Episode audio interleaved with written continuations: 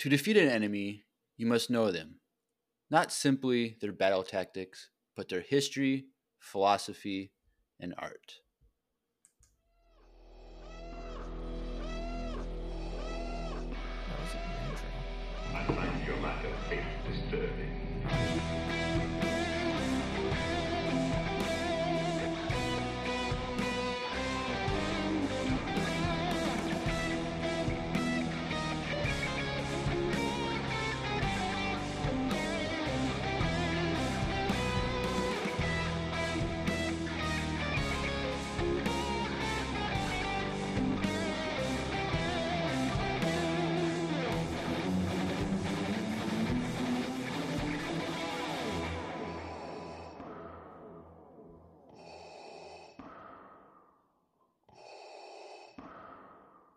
Hey everyone, welcome back to another Thron-tastic episode of Empire Radio. I'm Jeremiah.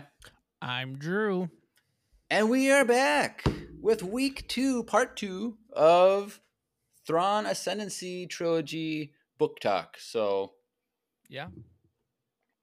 we're here. Yep. We're back. So if you missed last week, we did, talked about um, the world building of the Ascendancy. And so we talked about Skywalkers and the chaos and navigators and family stuff and politics and all that jazz. And so Yeah. we figured, you know, we're doing talking about three books here. It would be hard to talk about it and then not talk about all the like world building stuff. So we kind of split it up. So world building stuff last week, but now this week we're actually going to talk about Spoilers. the the plot specifically uh, of each book and kind of just some overview of stuff and talk about some characters and stuff because we're gonna do three books in one recording so we we're not gonna go like super in depth on each book we're just gonna go over some primary plot points and some uh, new character or actually they're all new to me but characters that we're introduced to um, and just kind of talk about those. Just keep things an overview. And so we're gonna skip over a lot of minor plot points and other plot points that you might be hoping we're going to be discussing. But um, if you are in the chat and on Twitch, you can maybe bring up some topics that we don't talk about or something like that, and we'll maybe Yeah. answer those questions. Um, but yes, before we get started, we should say last week we got a Bad Batch trailer for season two, and some of you were hoping that we were going to do a, a deep dive tonight, but we're going to do that on Sunday, the 18th in the evening, That's because when it'll be live. that's when we'll be doing recording for that. Um, Sunday night, the 18th. Uh, we are not going to be doing our normal Tuesday on the 20th just because the holiday season and work will be busy for me, and I don't know if I can get out of work in time to record. So if you hear this episode by Sunday, tune, tune into that. And looking a little bit further to the week after that on the 27th, we're thinking of doing an Ask Us Anything episode. Just for fun. And so, For giggles and fun.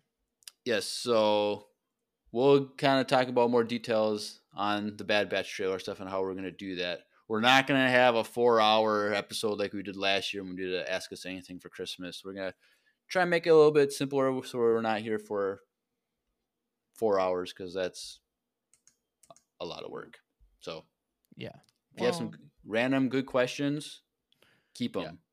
We'll get, I get. feel we'll- like also it's not gonna take as long because there's only two of us. That is true. So, but we'll keep you posted on that. It'll probably be primarily a Discord thing, just be, like for the questions for that, because we'll put up a chat channel in there, Or voicemails. and people can submit their voicemails too. Um, but we'll probably do uh, something in the Discord for people to ask random questions for us to kind of bullet boom, boom, boom to for a couple hours. So Yes. look forward to But- that.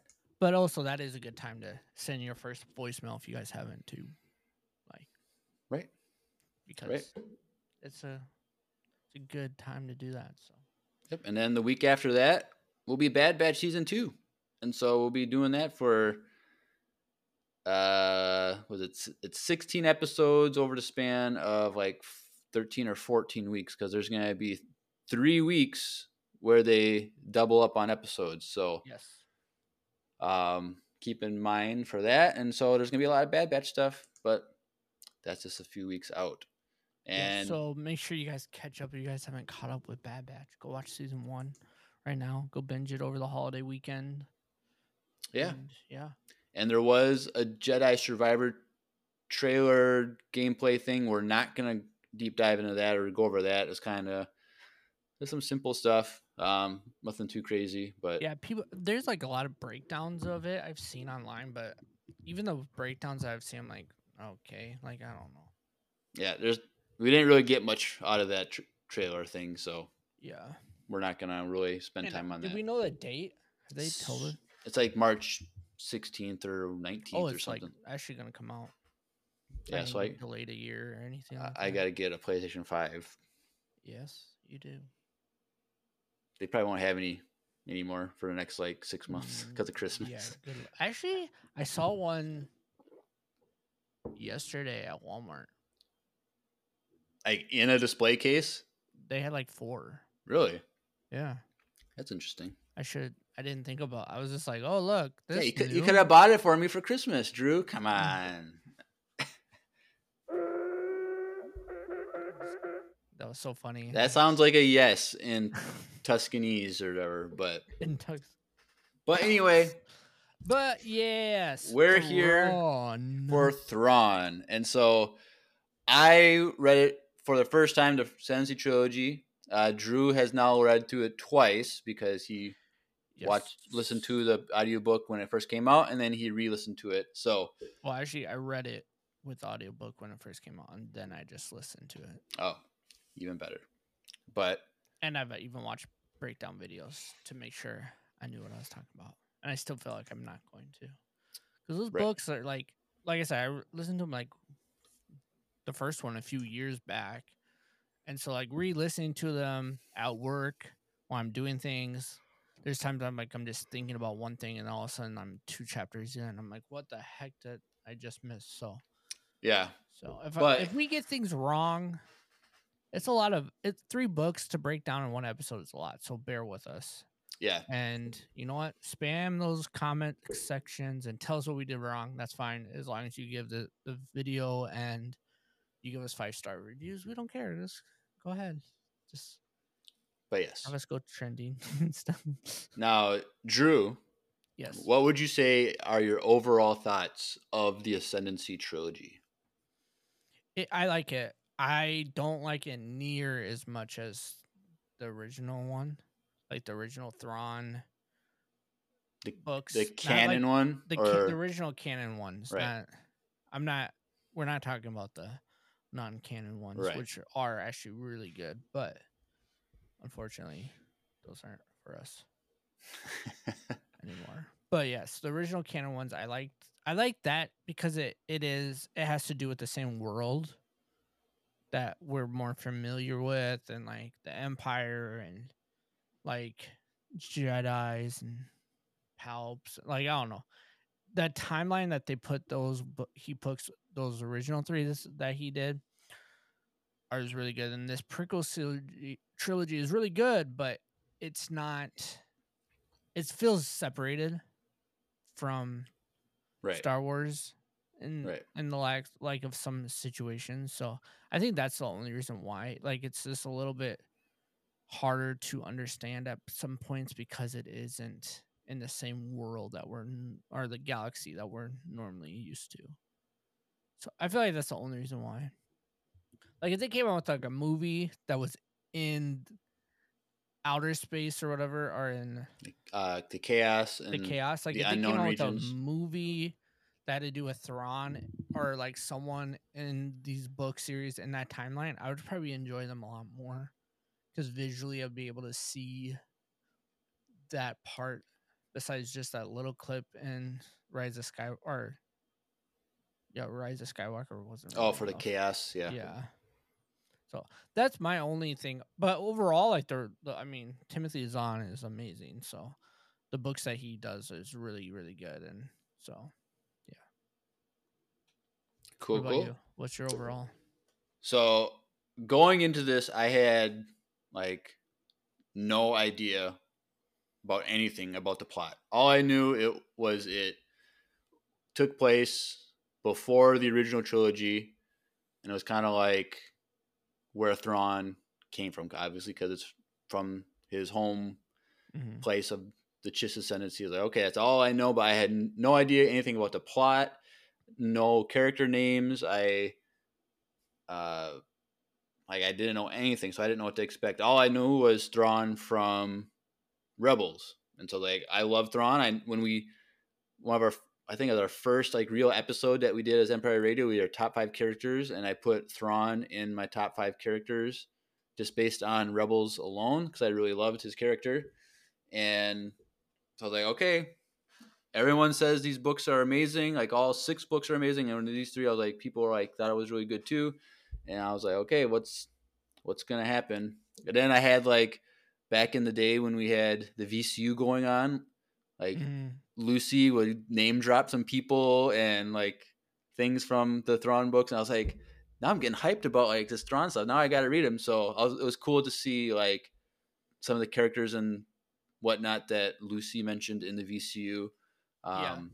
And so that's all I kind of had. So going into like, okay, I'm excited. Let's see what's all about. And so I kind of like you. I really like the the freshness of it because it's completely like separate from the rest of Star Wars. Um, so it was I really enjoyed learning like the culture and learning about how different things are. And we kind of talked about last week about how, you know, they have like primitive technology, they're not as advanced and Yeah. because of that it affects their battle tactics and how they travel and I was like this is all really cool interesting stuff. Um, and I I would say that overall I really liked the plot the overall plot. Um, well I will get into like when we get into I thought the second book was my least favorite of the three. Um, and we'll get into that but looking at That- like the I probably like the f- first book the most, even though I probably remember the least amount from it. Um, yeah, well, I mean, because that's just so far back. so far mind. back, but like I feel like the second book and the third book were more had much more simpler plot, whereas the first book there was like one I'm getting like learning about all this new stuff, It's a lot to But take in. then there's but then there's like yeah it's a lot to take in and it's like trying to figure out like how everything works and stuff um so like so like but overall i think i really like the storyline um there's like I, like I said, I, I've, I think I said it last week. I wish I saw all this stuff like in movie or TV form because it's just something yeah, that's visually Like, different that I wish I Yeah. could see. Um, yeah, that's like my only thing that I feel like I would enjoy them even more if we were able to see it in some form of art. right, and Some so other art form besides written. yeah, I wonder they should make like maybe like a, a comic book series on it. Even that would like satisfy some of the visual. it would be cool to see like the visuals just kind of Mhm. like if the you know space battles looked the like, way i i imagined it yeah. um but i don't know so What made you really want to like actually do these books? Like just the Thrawn character itself? well it's because Because if you guys are Thrawn- new, you guys don't know. Jeremiah hasn't really read a book since what high school. Well i've read for, since high school i haven't read any novels except for four books going into the Thrawn trilogy which were star wars books the Yeah, adult novels for the phase one of the High Republic, Yeah. and then the Ahsoka novel. So those four, and then I've read these three. I kind of but prior to that, it's been like a long time, and we kind of had to even pull you along to start But- those ones. So right, but the reason I was so invested in wanting to do the Thrawn books is because I- want to understand Thrawn in the Ahsoka series better. Like, yeah. because we're gonna get Thrawn in live action, and um, what he's doing out there is going to be strongly probably You know related to what about? what We all the books. see- we might see some of lesser space in the Ahsoka show. I think we will. I think we're going to see the Chiss ascendancy in the Ahsoka thing, but there's also rumors for the. Okay, now we're going on a tangent, but there's also Okay. rumors that in the Ahsoka show, we're going to revisit the world between worlds from Rebels. Mm. So that could open the door to anything. So like, I have no idea what that could be. It could Um, open up the door to get Maul back somehow.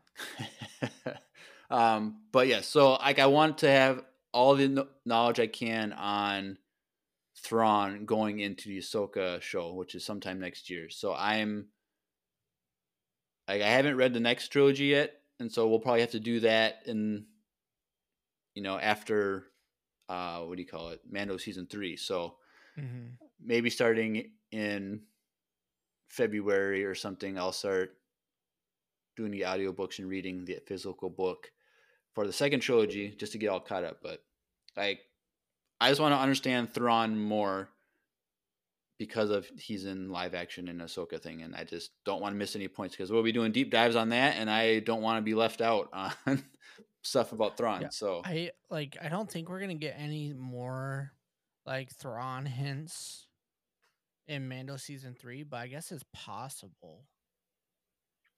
it's possible. Like it's possible that we could see like some like Ahsoka interaction.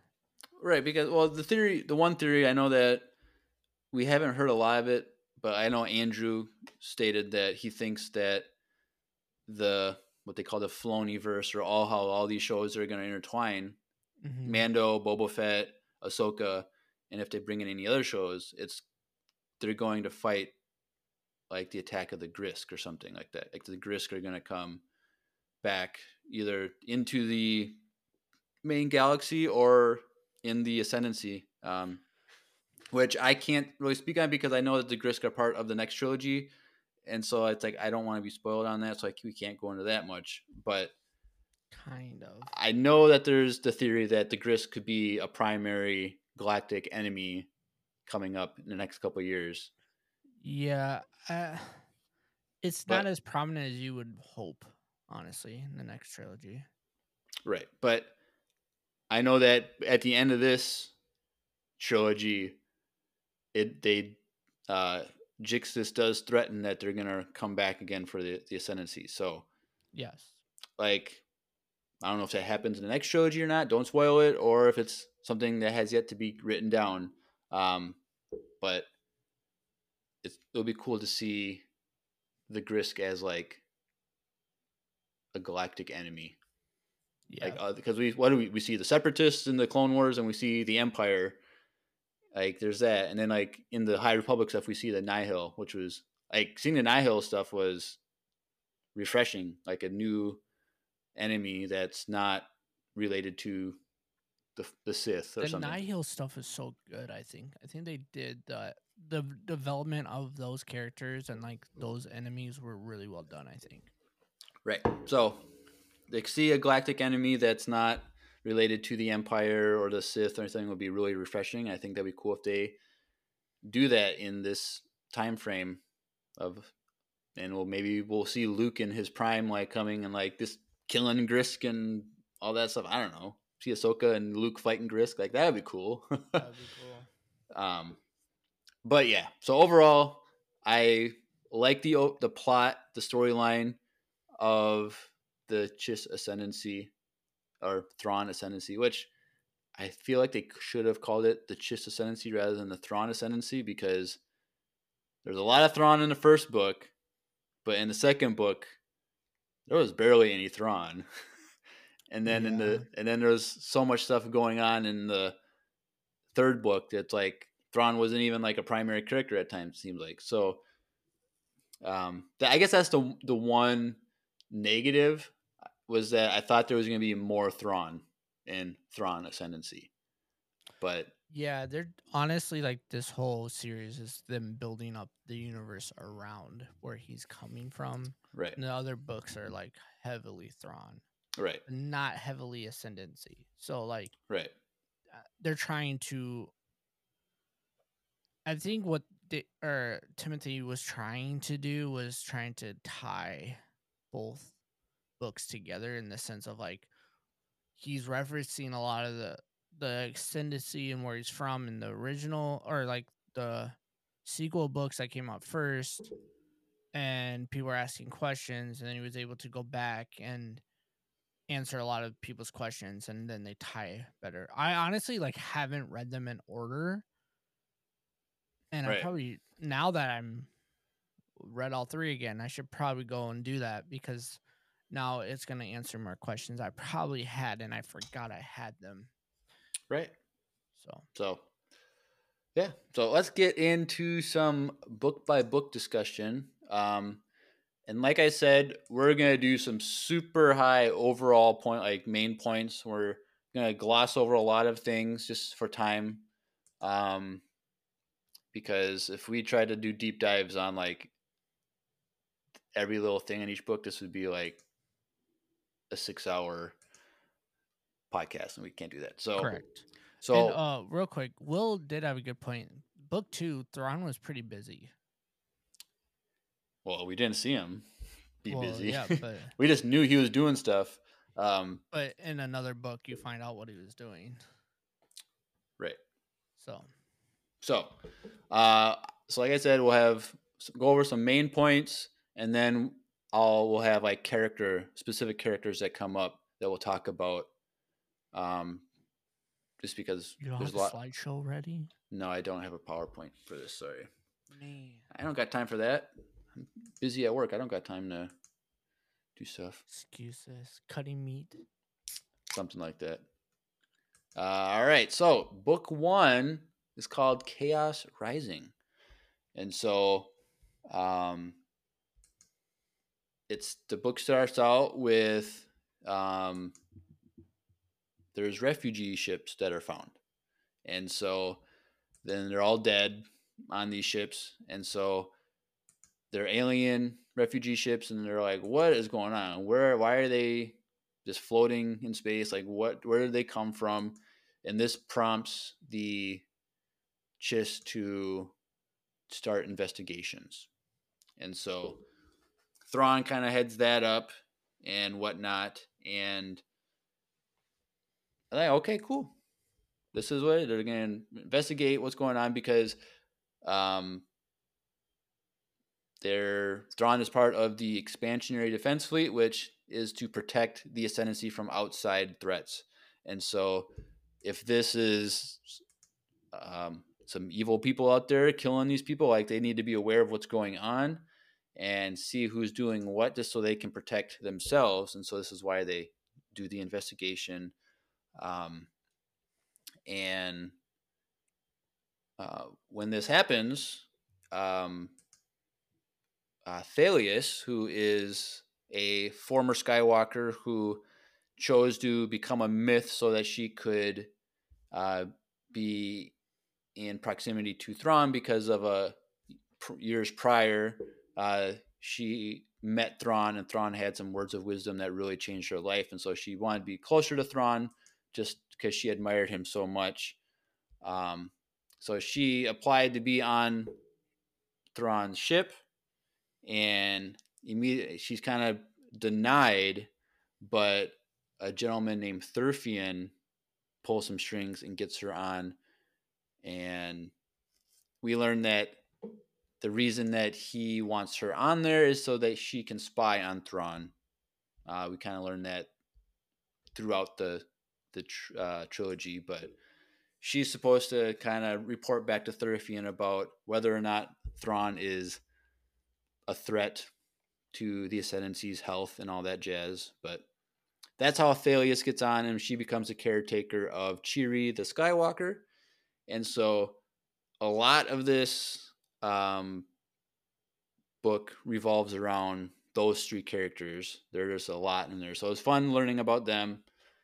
And so through this um, investigation, they find uh, where they believe that I don't think it was one of just one or maybe both. I can't remember, but at least one of where the refugee ships came from, and it was a very difficult, like like the worst place in the ascendancy to navigate. Um, it was a very hard to find planet, but they go in there and they f- learn about the true enemies that this book is on is about is called the, the Nikardun, and so that's the enemies. So, what do you think about that, Drew? The Nikardun as enemies in this in book. the first book. Yeah. I I liked how they played a lot of political mind games with them. I thought that was pretty good. right? 'Cause- And- Yeah, go ahead. no, like I just liked how how they went about those characters, like how Timothy Zahn went about those characters. I I really liked that aspect of it. Honestly, I like the development of what's her name? Which one? Who? The main the girl that you're just talking about. Uh, the- Thalias. Yes, that's her name. Yeah, I liked her development of her story because, like, in the beginning, they go through like her on the ship as she's no longer a Skywalker. Thrawn's on that ship, but he's not as higher up in rank yet. Right. And then he gives her that wisdom, and you see all this, and then she leaves, and then like she's watching Thr- Thrawn develop as a like as he goes higher up in rank, he's like she's watching this from a distance essentially, yeah. and she tries at a certain point to get, and then she also, I don't, we didn't mention this, but she became a uh, a Mitth, bec- when because when you're no longer a Skywalker, you can get adopted into a family, and she chose the Mitth family because of Thrawn. So Right. that was like another big point that she was adopted into that family and she figured out how to get on the ship essentially it was really cool development of a character and you learn it really quickly and you kind of they it's a lot of like political family stuff right away but i think by them using her character to explain it i thought it, it was really well done Right. And so, yeah, so Thalias, like, she's a character that, um, I don't know, she, I kind of have mixed feelings about her because, like, it, it's, she kind of puts on this facade that she's always on Thrawn's side, but, like, there's also times where she seems like she's not sure who to believe because she's on this kind of mission to like spy on him. But I don't know. It was kind of I don't really know if Yeah. I I like trust her like I don't know. It's kind of hard to explain because I think it's one of those things where it's a character development where she's realizing that Thrawn isn't this perfect person that she envisions him to be. but no, well, maybe. But it was kind of like maybe it was you know, in the first book, you know, you expect her to be weary of you know, this mission that she was put on and Mm-hmm. you know, Thrawn is putting kind of her and Che'ri in danger a lot. And like, yeah, okay, you're gonna understand that she's gonna be really confused on what to think or believe. But I feel like that was how she was through the whole trilogy, which didn't make sense to me. I thought like by the en- Gotcha. by the end of the first book, she should have been fully on Thrawn's side and was like, screw Thurfian. Um, now she does kind of. It's, I think it's the second book or maybe is this the first book? I can't remember. They're all blend blends together. But when she when she leaves to go to the Mitth homeworld and become a trial born or whatever, to become like because if you're like uh an, like she could technically be kicked out of the Mitth family, Yeah. but she made sure that you know she could do what she needed to do to I go up in rank. Second book. I think that's the second book. But like she makes sure that Thurfian can't screw her over Yeah. by kicking her stabbed in the out, back, essentially. because Thurfian is uh, one of the higher ranking Mitth family members, and he could He's ki- sneaky. he could pull strings and have her removed from the Mitth. So she goes behind his back and Yeah. becomes a high enough status where she can't be removed from the family. So, like, I really like that she was, you know, that strong and independent where she could see. Yeah, that's what I'm saying. Like, I feel like her character uh it develops where she she seems like in the beginning as a character she's very dependent on her identity through Thrawn. But throughout these books, she becomes her own person and her own invisible person. And I feel like for Timothy Zahn, the writer, to separate that, he had to make it so that she wasn't 100%. Like, she had to be a little bit of weary of Thrawn throughout the whole trilogy. Right. Or just honestly higher up people in general. She kind of gets weary of anyone very high up. She doesn't really trust any of them Right. as much. because I was I was thinking, okay, she's gonna do this whole trial thing where she gets high status in the Mitth or high enough status in the family where she can't be removed. I like, okay, Mhm. once this happens, then she's gonna be like tell Thrawn everything, like what her mission was and how she's gonna stay faithful to him. But that didn't happen really. So No. 'Cause I think she throughout that I think she sees things that she doesn't love about Thrawn. right? like- Because she she's always running into danger and she has to follow basically. yeah, and and I think there's certain things that she she like doesn't understand because there's a lot of times throughout Thrawn's war taxes that he he tells people enough, but not all of it. So a lot of oh, times, Oh yeah, even the people that he's working with are on edge and they they think it's gonna go one way, and he's like, no, it's this, and then it goes a different way, and it's risky and scary. But then Thrawn knew that was gonna go that way the entire time, but he doesn't tell everyone, including the people. He's very sneaky, and and I think there's certain times throughout these books that she doesn't like that. Is that. It's not dishonest. It's just not telling the full truth, well, like kind of stuff. Right. But like in the first book alone, Thrawn puts her in so much danger. Like when they find where the refugee ship came from, they go to like a mining was like a mining station where they meet yeah, the Paccosh from the planet Rapacc. And say that five times. no. Um, but like, I really like that scene where they enter in and because Thrawn made the conclusion that this alien species puts uh, females in higher regard, like it's more of a matriarchal society or something like that. Yeah, And so he makes it look like she's leading him, mhm. and like, but they're going like in a in a space station or mining station, not knowing what's there. Like she's, it's just the two of them. They could get killed easily. Yeah. Um, but she's there, and uh, I really like that scene just because of it was like the first time we see Thrawn with his strat, strat, strat what's the word strat not stra- strategy. str- strategic ability. That's the word. I was like, is that- it that- there it is. strategic ability where you know he protects himself from the front by putting her in front because they're not going to shoot but then like they kind of um take jab at Thrawn like he's in the back like cowering like putting a woman in to protect him but he's like no because I know that if someone comes from behind I have to protect her and so it was just interesting It's a little sneaky. I'm like, like, yeah, it makes sense. Like, this is a good plan. Um, and But as someone that's with Thrawn, wouldn't you want to know what the plan is?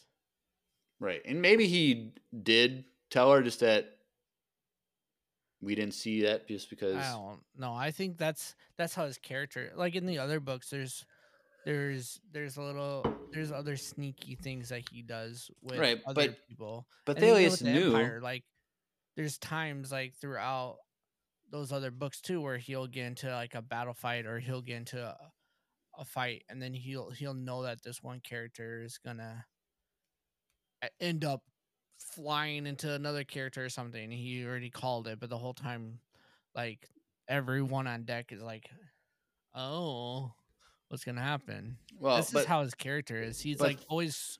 I think I think his character is like that because he's always a couple steps ahead. Like I always view Thrawn as like a chess player, right? He's playing chess, and the best way to play chess is if you're like three or four steps ahead of what you're actually playing in the moment. And I think that's how he is with everything, including conversations. And there's a lot of times throughout uh, these books is he's co- he's talking, and then you get a voice of him talking in his head, and going through that. And so like he's always a couple steps ahead, and with that, it's hard for him to. I don't even know if it's sneaky. I think it's actually hard for him to translate what's going on because he forgets to tell people because he's so far ahead that he just doesn't even tell people what's going on. It could be that. I don't know. Well, but I think Thalias. Well, Thalias did know that Thrawn believed that they were a matriarchal culture. Yeah, but she didn't. But so like, part of me thinks that he told her more than the book tells us at that point. Mhm. Obviously, they were talking like on their way. Like they were talking and had conversations and stuff that we never heard. yeah, maybe. but I don't know. But yes, so the Paccosh people, um, they become kind of like allies with Thrawn, um, because uh, the Paccosh were enslaved by the Nikardun, and specifically Yiv the the Benevolent, which is the main enemy, the leader of the Nikardun, and so um, they want they believe that Thrawn can help help them in some way. So they become allies through the whole trilogy, which I thought was it was good to see them. And so, but yes, Yiv the benevolent. Uh, so I'm going in. I thought that the Nikardun were going to be the enemies for all three books, but Oh, but that's not true. It was just the first book, um, which was interesting. Um, and so we did mention Yiv the Benevolent, which is the main guy, and he's he's like a really smart guy like Thrawn. And the, my favorite scene um, in this book was when Yiv and Thrawn meet at like some gala thing, whatever whatever they call it. But they they meet because like they go because he he's I forget what planet they're on. Is it the the Vac the Vax, I think. Um, and Is so it- I. I think it was the Vax because they have that tapestry that they were. he was- Oh yeah, yeah, yep, yep.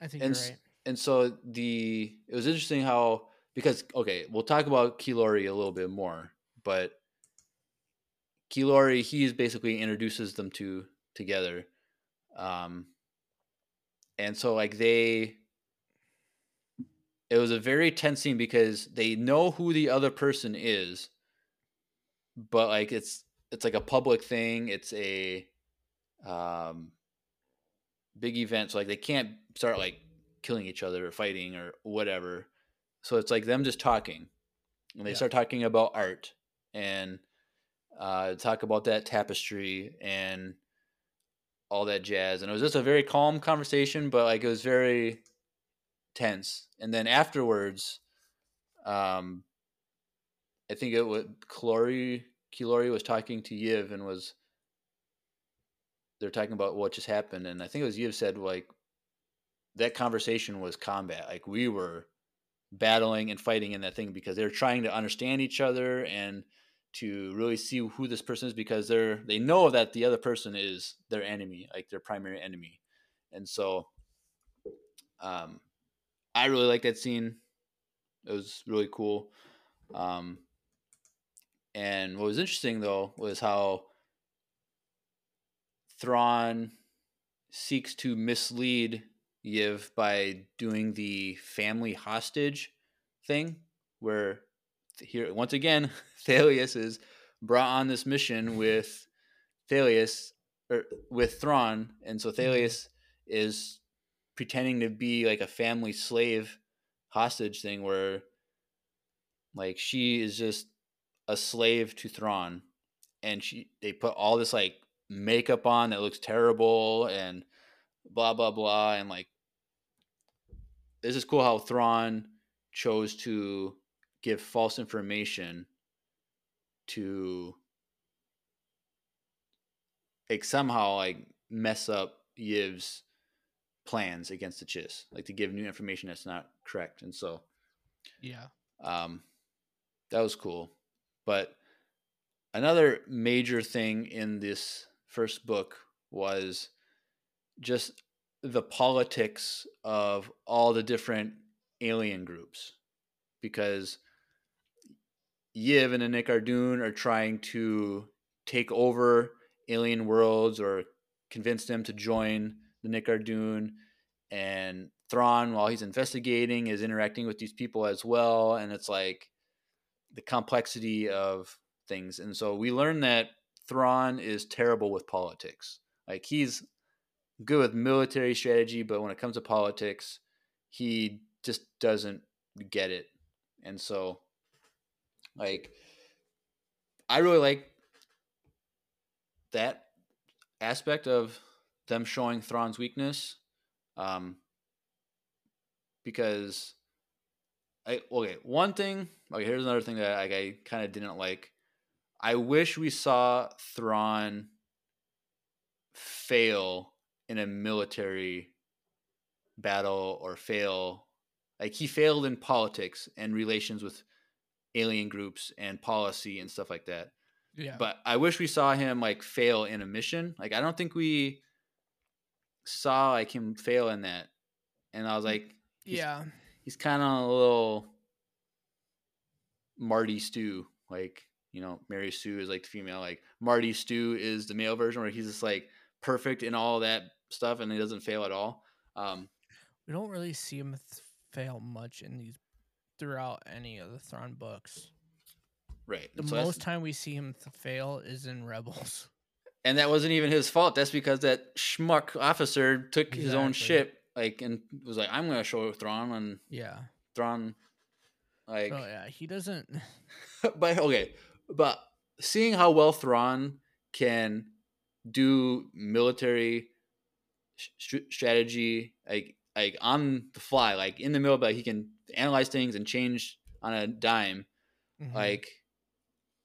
And with like their primitive technology, he was able to do that. So like in Rebels, in that season three finale where we see him take on the Rebel fleet, or like that specific fleet, like Mhm. It was kind of under like looking back at rebels it was kind of underwhelming because like i felt like he could have done way more than he did after reading this book. Yeah. you know what i mean? But i don't know. It is what it is. So it's like he thrawn was a better military threat than i thought he was. And so seeing him in rebels like yes he's still super op as a military threat but it wasn't as strong as I thought he could have been with the advanced technology that he was given. But maybe I got I got to watch that battle again in Rebels just to see. Yeah. Yeah, I probably should too. It's been a while. It's been a long time. Right. And so um it was just I was cool it's like looking at all these alien groups and seeing like what their choices are, who's aligned with the Nikardun, who's not, who's lying, Mhm. All that jazz. Um and it's like you just didn't know what was going to happen.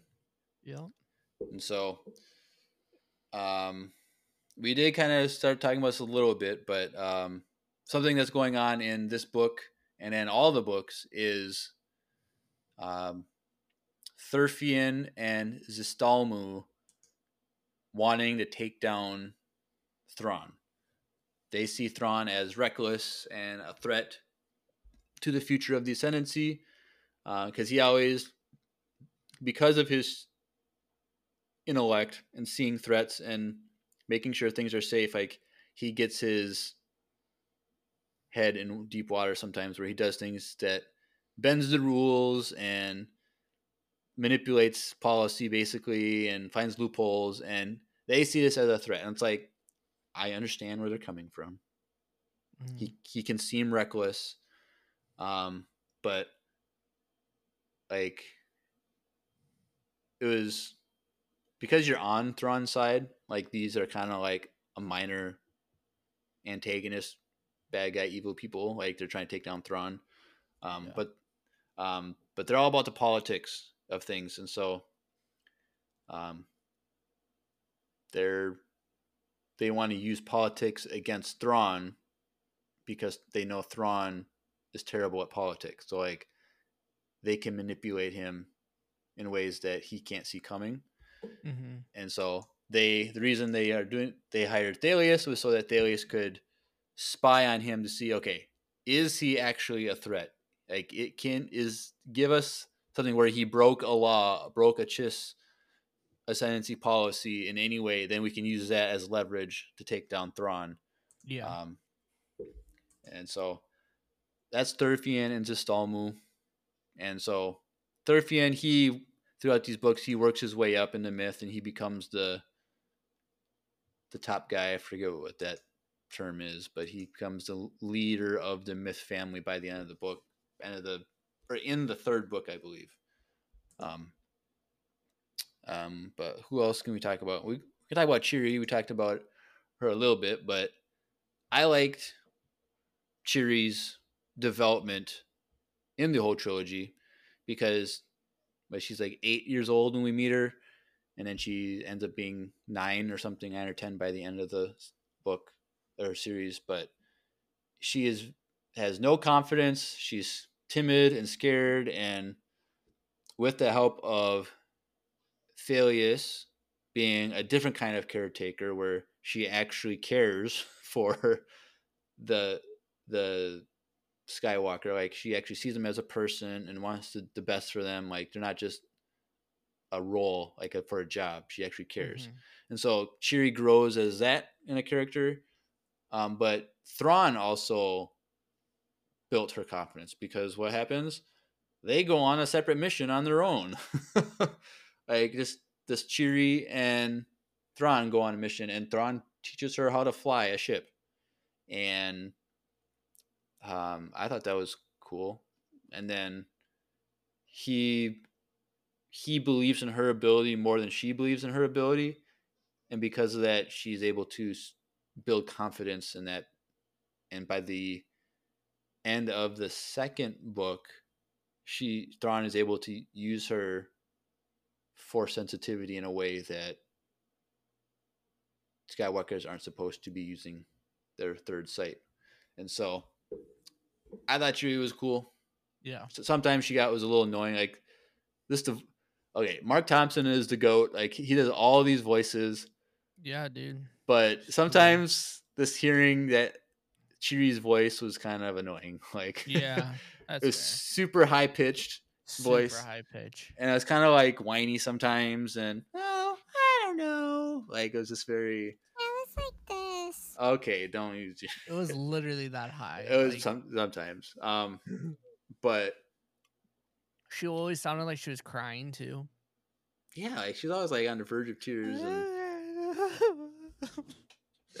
it was, it was it's funny. But yes, um, but when they go on this mission, they meet somebody. And Drew, who did they meet? Come on, Drew. I They- don't know. Anakin Skywalker. Oh, Anakin. Where that? Yes. Yes. So they, they meet Anakin Skywalker, little Annie. not little Annie. He's this is in the middle of the Clone Wars, and so he's out. Married Annie. He's out there looking for Padme. We don't really get a lot of information, but she goes missing, and he's out there looking for her.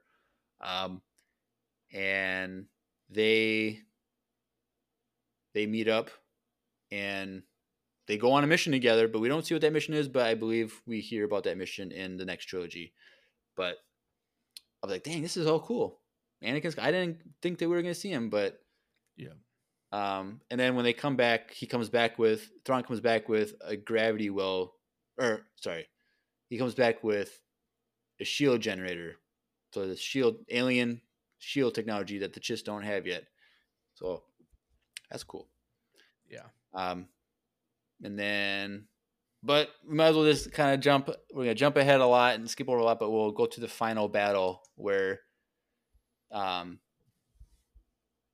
Thrawn has his plan and how to win the battle, and he uses Thalias and Che'ri again, like they're held hostage by Yiv, and he Thrawn crashes his ship into his ship and takes Yiv and takes the girls back. Like, and then all these different alien groups they fight to Nikardun basically and take him out. And so the final battle, Yiv loses and is kidnapped by the Chiss. And so I thought it was a crazy plan because they hide. Don't they hide something in their makeup? Like Thalias hides something with the Yeah. gas or something like in her makeup. Like that's Thrawn, like the chess moves, like where he plans ahead. It was really cool. And so, yeah, so Jix is taken. Um, and, uh, and then that this happens. So we just kind of skipped a lot, but one other character we should talk about is Qilori, who is the hired navigator from the Navigators Guild. And this guy is the biggest weasel I've ever seen in any story ever written True. like whoever he's with, he's just on their side and gives them all the information they need. Like, oh yeah, yeah, if he does this, The this, this, and then when he's with you, oh yeah, Thrawn's this. Like he he just does what he needs to survive in any given moment, and he betrays everyone and is faithful to everybody. it's so funny. Um, he was just a weasel. Like it was interesting having him there, like for all three books. Like he should have died a long time ago, but Oh yeah. but I was trying to think like if they're made like live action, like who would play him? Like what actor? Like some weird guy like What's okay? What's that comic that has like longer blonde hair? He's in like a lot of older stuff. He's in that that I don't know. if People are watching this commercial right now, but it's like it's not for REI. It's for like a like I forget some sports store, and it's like a Christmas commercial. And he like thinks like this guy's like, what should I get um this person for Christmas? Blah blah blah. And he's like, yo, you should get him this.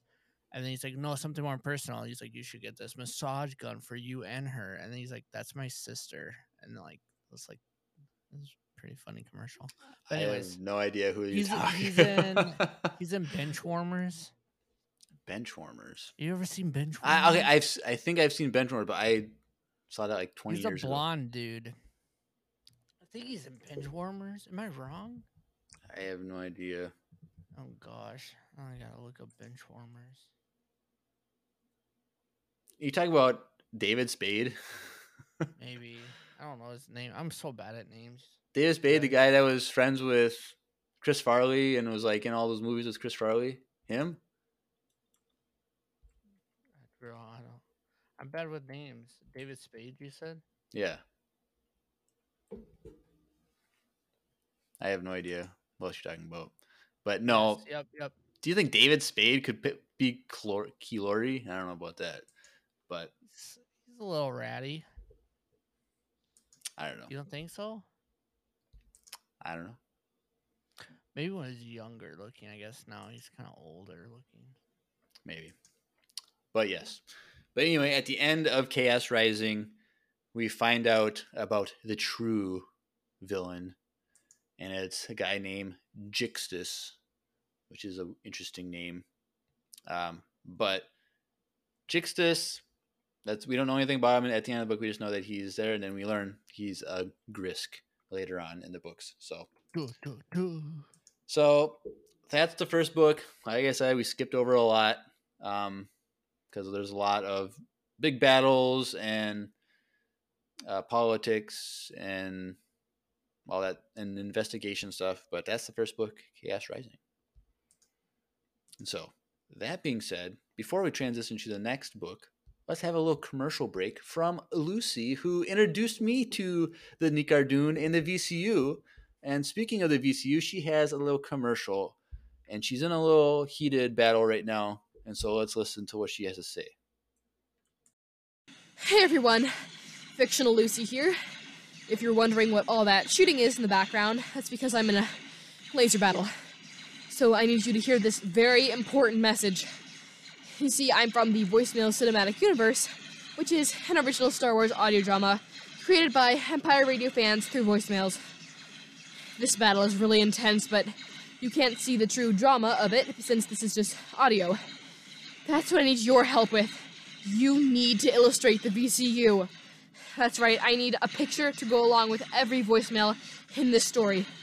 Any type of media Lego, painting, digital, anything. Just go into the description of this episode and find the link that takes you directly to a Google Doc. It'll tell you exactly how to submit your work.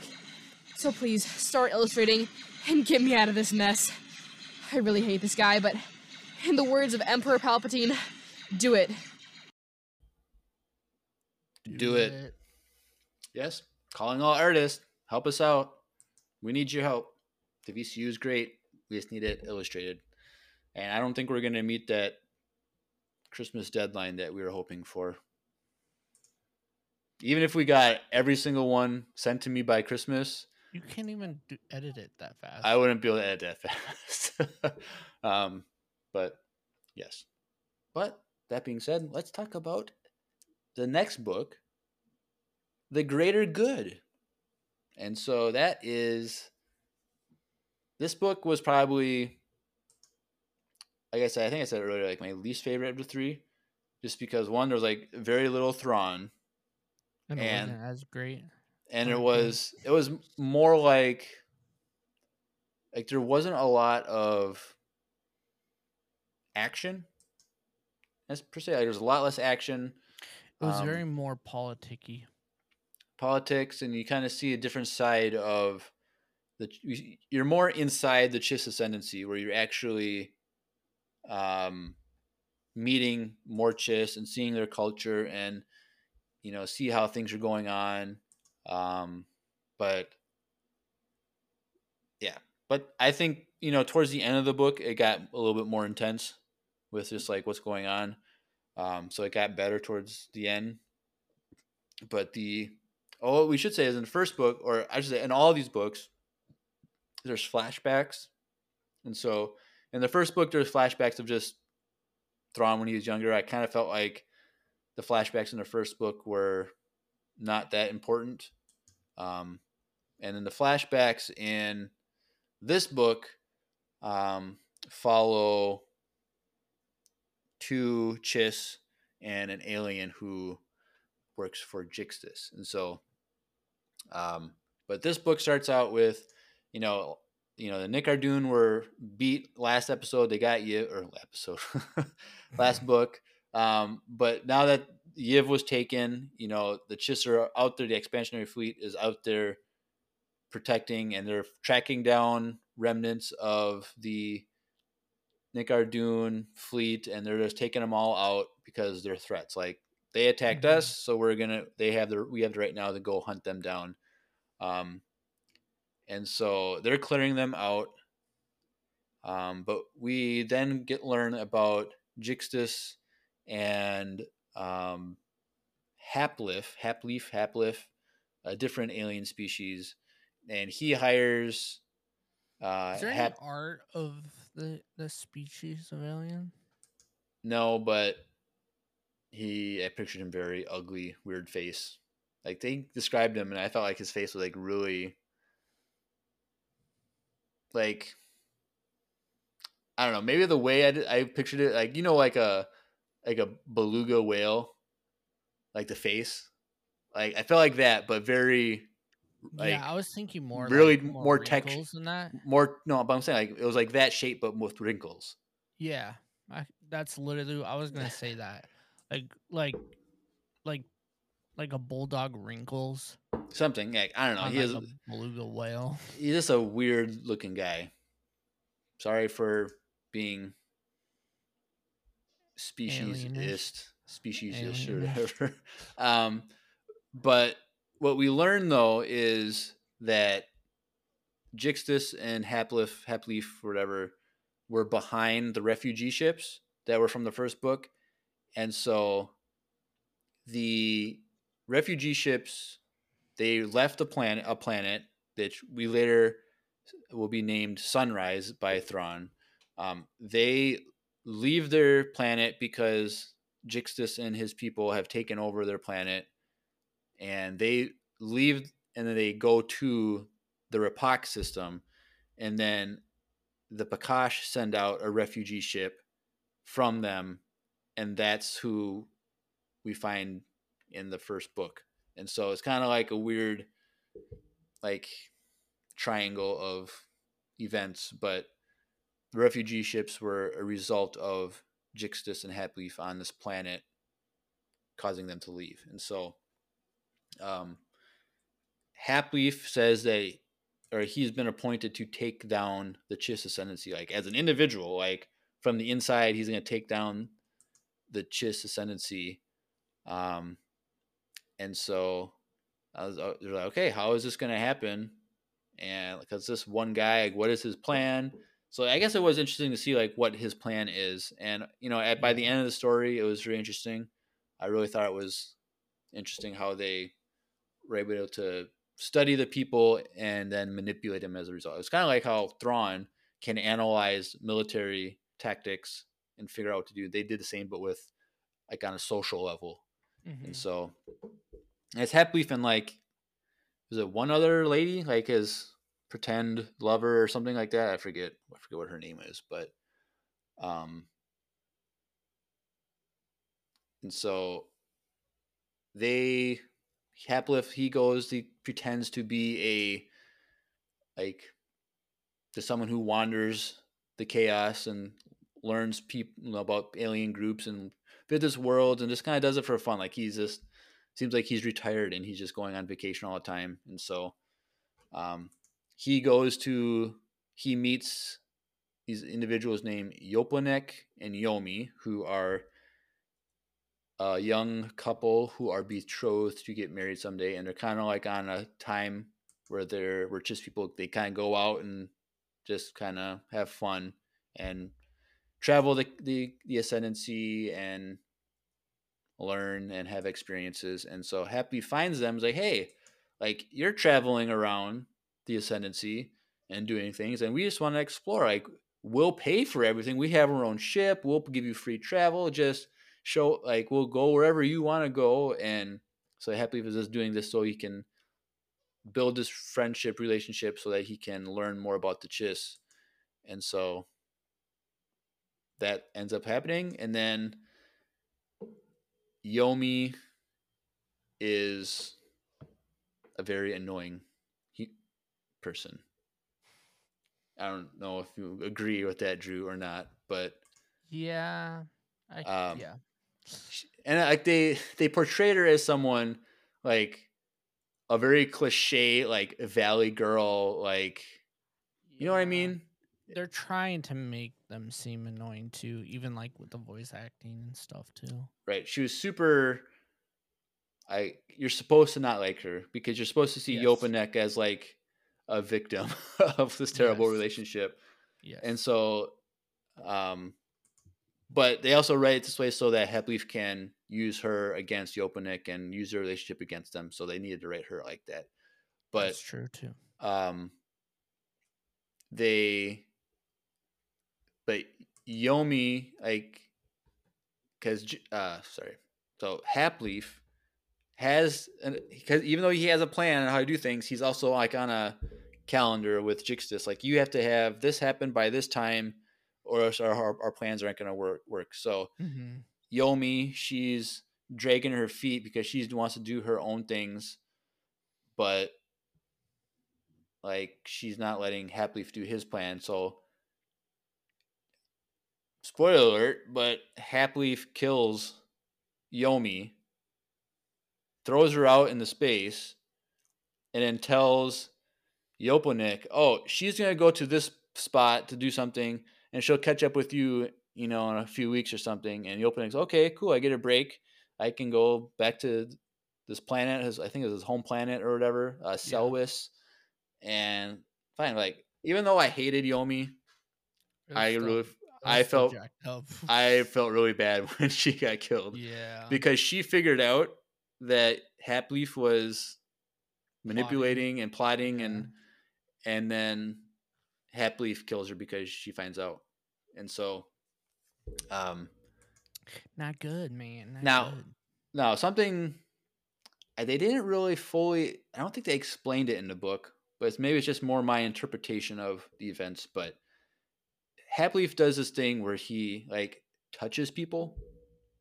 And like people are like find it very awkward and like weird. And he kind of oh i'm sorry. Like Mm. this is just our culture. Like did he do that so that him touching people was so normative that they would just allow him to do that so that if he had to kill someone like he could grab them without them thinking that he's like being weird you know what i mean Maybe. Yeah, I see what you mean. if someone's if, if someone's like their culture is to like you know touch your neck or something and you just get used to it and let them do it Yeah. and then they can just do that and then start strangling you or something. I, I felt like that's what they were like. Why he did that? I don't know if it Hmm. was clear, but I didn't think too much into that, but that's definitely a possibility. and so I don't know. I felt bad for Yomi after she got because she just got chucked into the Oh, yeah. chaos. Like, I'm like, dang, like her body just floating through space, all in the middle of nowhere in space. Like, never, no one's ever gonna find her. Like, Nope. and Yoponik, gone. She but can't- Nick- she didn't fly like Leia, that's for sure. Mary Poppins, you mean? Mm, Yeah. Um, but and but Yoponik still thinks she's alive. Just they're gonna meet up in a few weeks or whatever. GG. And so then he thinks that she left him, and so he's I'm like, dang, Yeah. poor Yoponik. Um, but uh, yes. So while all this stuff is happening with Yoponik and Yomi and Haplif, um, which is I guess I'm thinking that this is happening. These flashbacks are happening. Like, was it? Because I think it said something about six months. That Haplif was on Celwis for six months. So after the whole stuff with Yomi and Yopanik, they go to Celwis, and they Mhm. kind of stay there to plant their seeds, Yeah. which they use to sell, and that funds their trips or whatever across the chaos. And so I think it said they were there for six months. So I think a lot of this, like the flash early stuff, like the flashbacks, might have happened during or before the first book, maybe. And then when when we get to the six month period, it's at the current timeline. Yeah, I think I think you're right. Yeah. because like I think like the whole when they say like Jixtus and Happy for behind the refugee ship things, I think it was like mean seemed to imply like they just did it, like they yeah, just it just happened. and so Haplif is doing all this stuff during the events of the first book, I think, if I'm reading it correctly. Um I could see that. and so uh, we'll get back to that a little bit later, but um, so they're so like we said at the beginning, they're clearing out the Nikardun and all this jazz and getting you know random ships here and that they find, but they a major plot point is that they come to a spot where they believe there's going to be some Nikardun, and when they get there, it's just a debris field of like destroyed ships and chaos and hmm they're like this is weird like we didn't do this but all these are, ships have been destroyed all these Nikardun ships are gone and like they're really confused on what actually happened here because then they start because of this they start the just start putting things together like there's someone else out there. There's a different enemy out there um and that causes you know a lot of chaos between and with Thrawn, and we get introduced to another character, Lakinda, who later becomes Zayenda in the next book. But um, one thing that they discover is that there were like these meteors, or not meteors, asteroid, asteroid. That's a better word. Like an asteroid, like a rock, that ends up having like a hidden missile inside it. And so this is something that they deal with in this book and in the next book where these hidden asteroids have these missiles in there that because you don't know it's there, you get so close to it that there's no way for you to defend against it once it launches. And so um, they're able to figure this out. And so, um, okay, so they're like, yeah, there's more. There's these hidden things. There's definitely another enemy out there, but they don't know who it is or what is going on.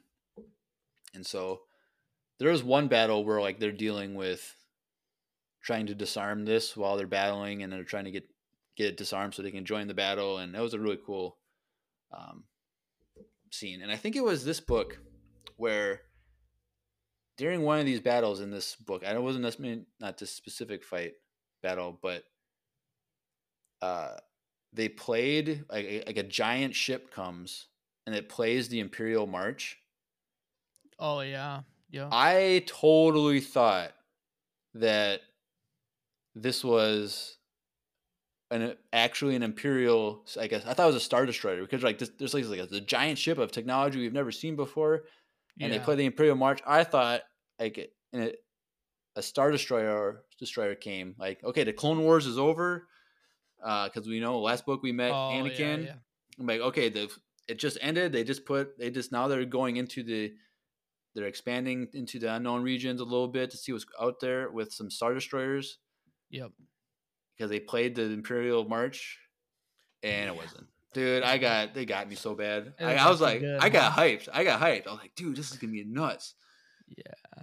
And they just did. it. There's some other times when they played Star Wars music in weird spots. I'm like, I, I remember hearing this piece of the soundtrack in this scene in the movie, but it's like completely unrelated to what they're playing it to in like in the, they're the just trying to fill gaps right. through the audiobook by just adding in cool music. I think they paid like Across the Stars, like Yeah. it's some randomly like has Uh-huh. nothing to do with like a love scene or anything, like romance or anything. Like it was kind of They just, they just like to throw in some songs and there to keep the Yeah. back, back background noise, not just like people talking. Because like if you guys listen to like some Star Wars audiobooks, have better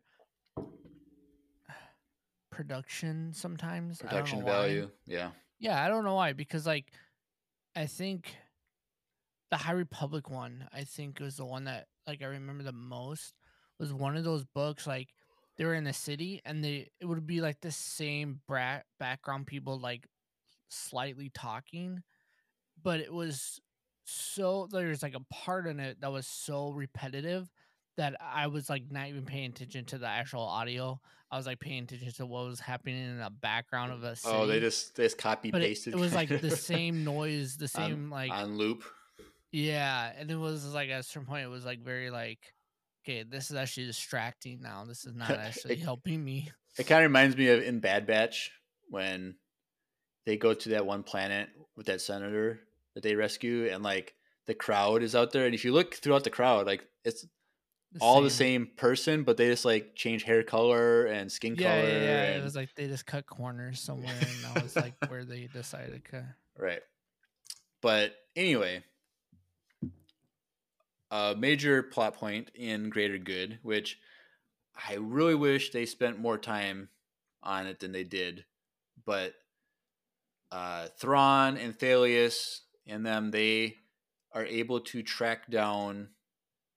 They go, sorry, they go back to the Paccosh people and the planet Rapacc and because the refugees that were from the planet Sunrise, which we'll learn about, where they left Sunrise and they went to Rapacc, um, figures I forget how, but he figures this out, and he, or was it? No, he goes back to Rapacc to see if the Nikardun are still there because that's where they were before.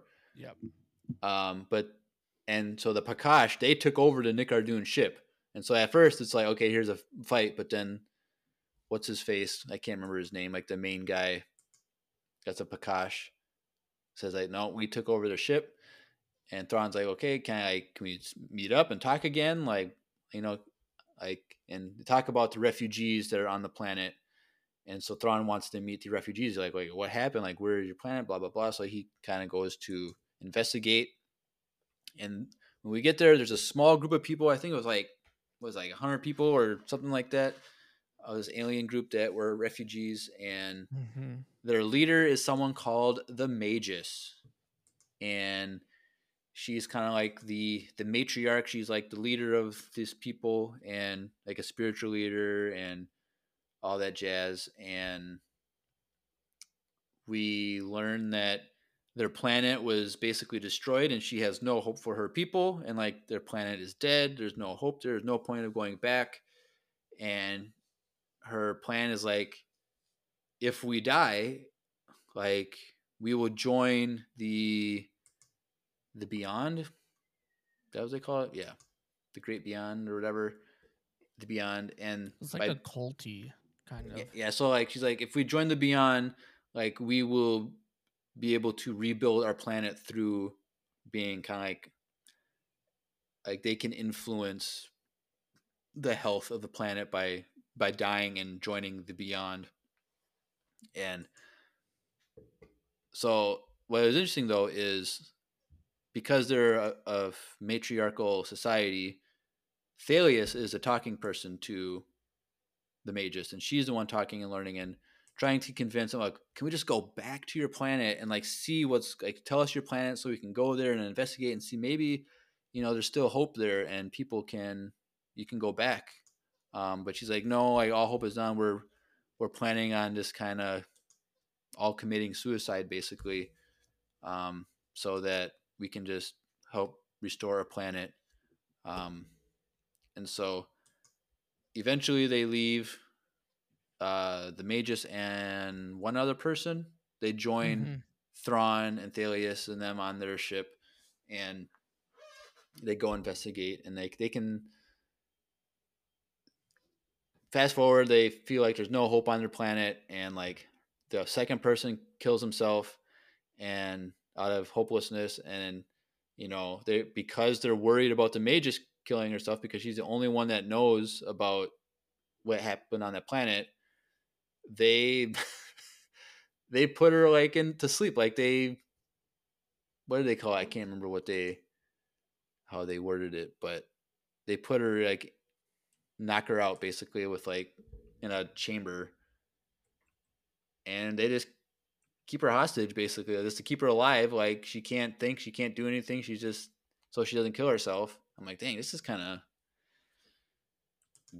dark like they're just Yeah. Putting this old lady to sleep and putting her in a locked up room and just to keep I, it was kind of like the, along the lines of like uh, being frozen in carbonite but it wasn't carbonite it was just she was still fleshly um Yeah. That's true. i was like dang this is kind of rough but like we got after that point we get very little about the magus and the the that storyline. And like I said, like in this book, there's not a lot of as much Thrawn as I thought there would be. And so like I was really pumped about like this Magus stuff and like their view of the Force, and I was like, oh dang, this is gonna be really cool. And then we didn't get a lot until later on at the end of the book, and then a lot more in the next book. But but Thrawn, he's doing his thing, trying to investigate all this stuff, and um, right. And so that being said, we'll go back to the Haplif stuff on Celwis. And so what they what Haplif does is as a like a gift to people that he meets, he gives these brooches or like jewelry made out of a special material called Nyix. And what we learn is that Nyix is like the most precious metal out there and it's used to like build their like fleet their Their defense ships and their ships and stuff. And they're and they're just using it this alien the Agbui that's the name of their species. Yeah. or at least that's what they call themselves. Maybe it's not actually what they are but they just use it to for like jewelry and they just give it away like i guess nothing. And so It's like if someone was like making like necklace out of Beskar and just like throwing it away. yeah, yeah, here's some Beskar stuff. Like, And so, you know, so they're on this planet Celwis where they're they set up on this like piece of land that's like owned by some farmer, but like you can plant over there. It's not the best dirt, but you can have it over there.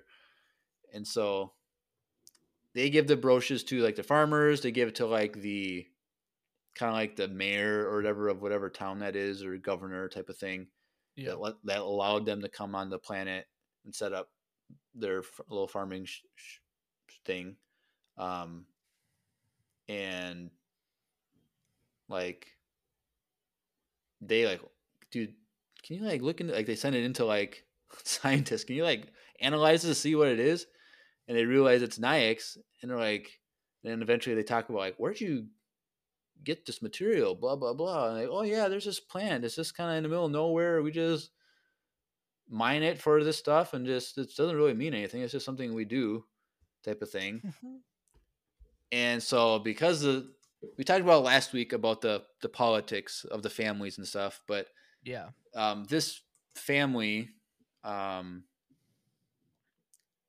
which I should have wrote down their names, but I should probably Google that.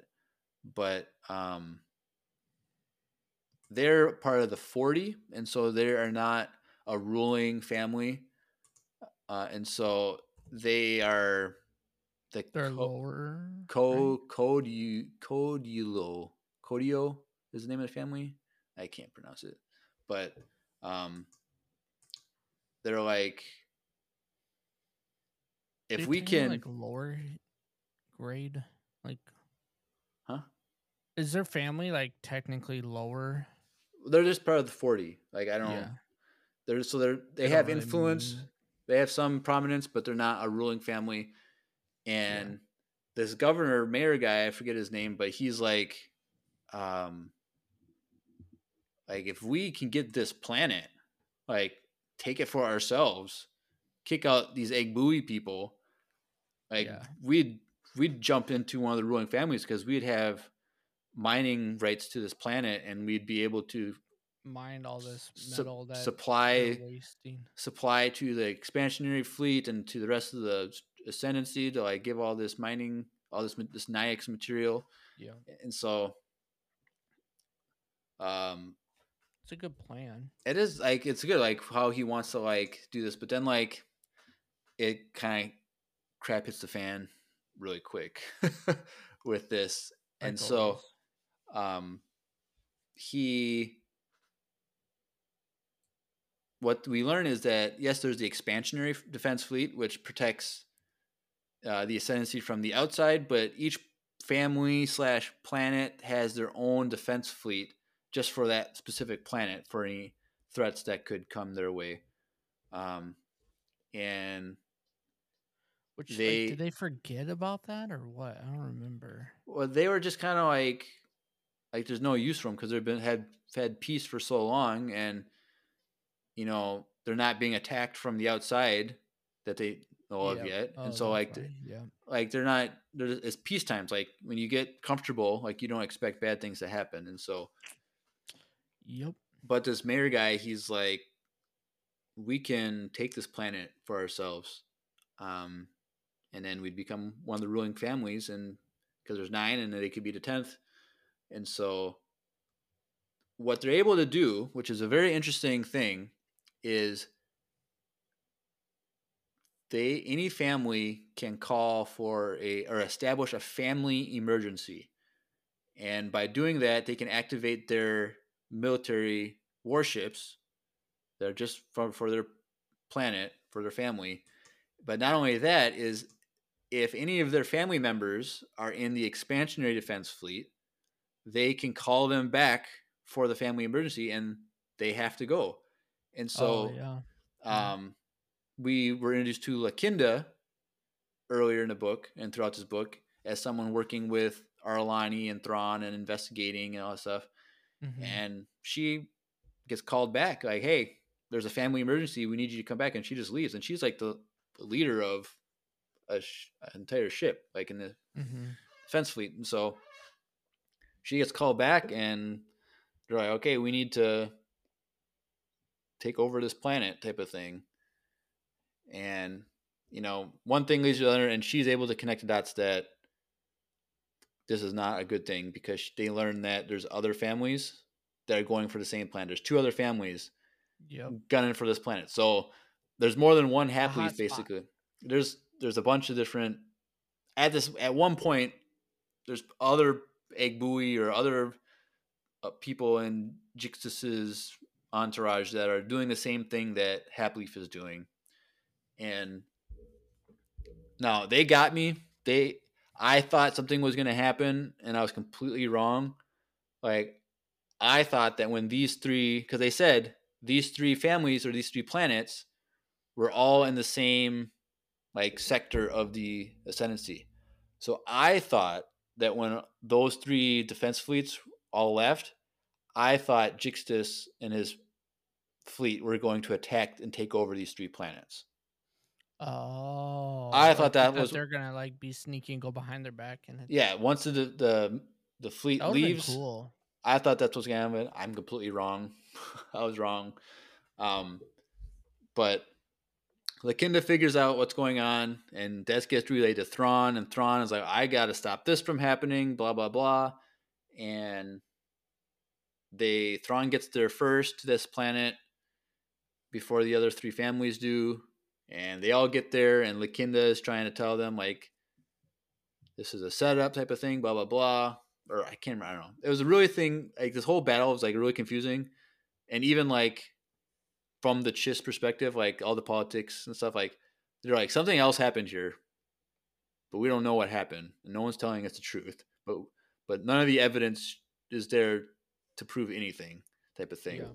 Um, but earlier in the book, they're able to capture some alien ships that are like remote controlled, like 20 ships or something like that, Mm-hmm.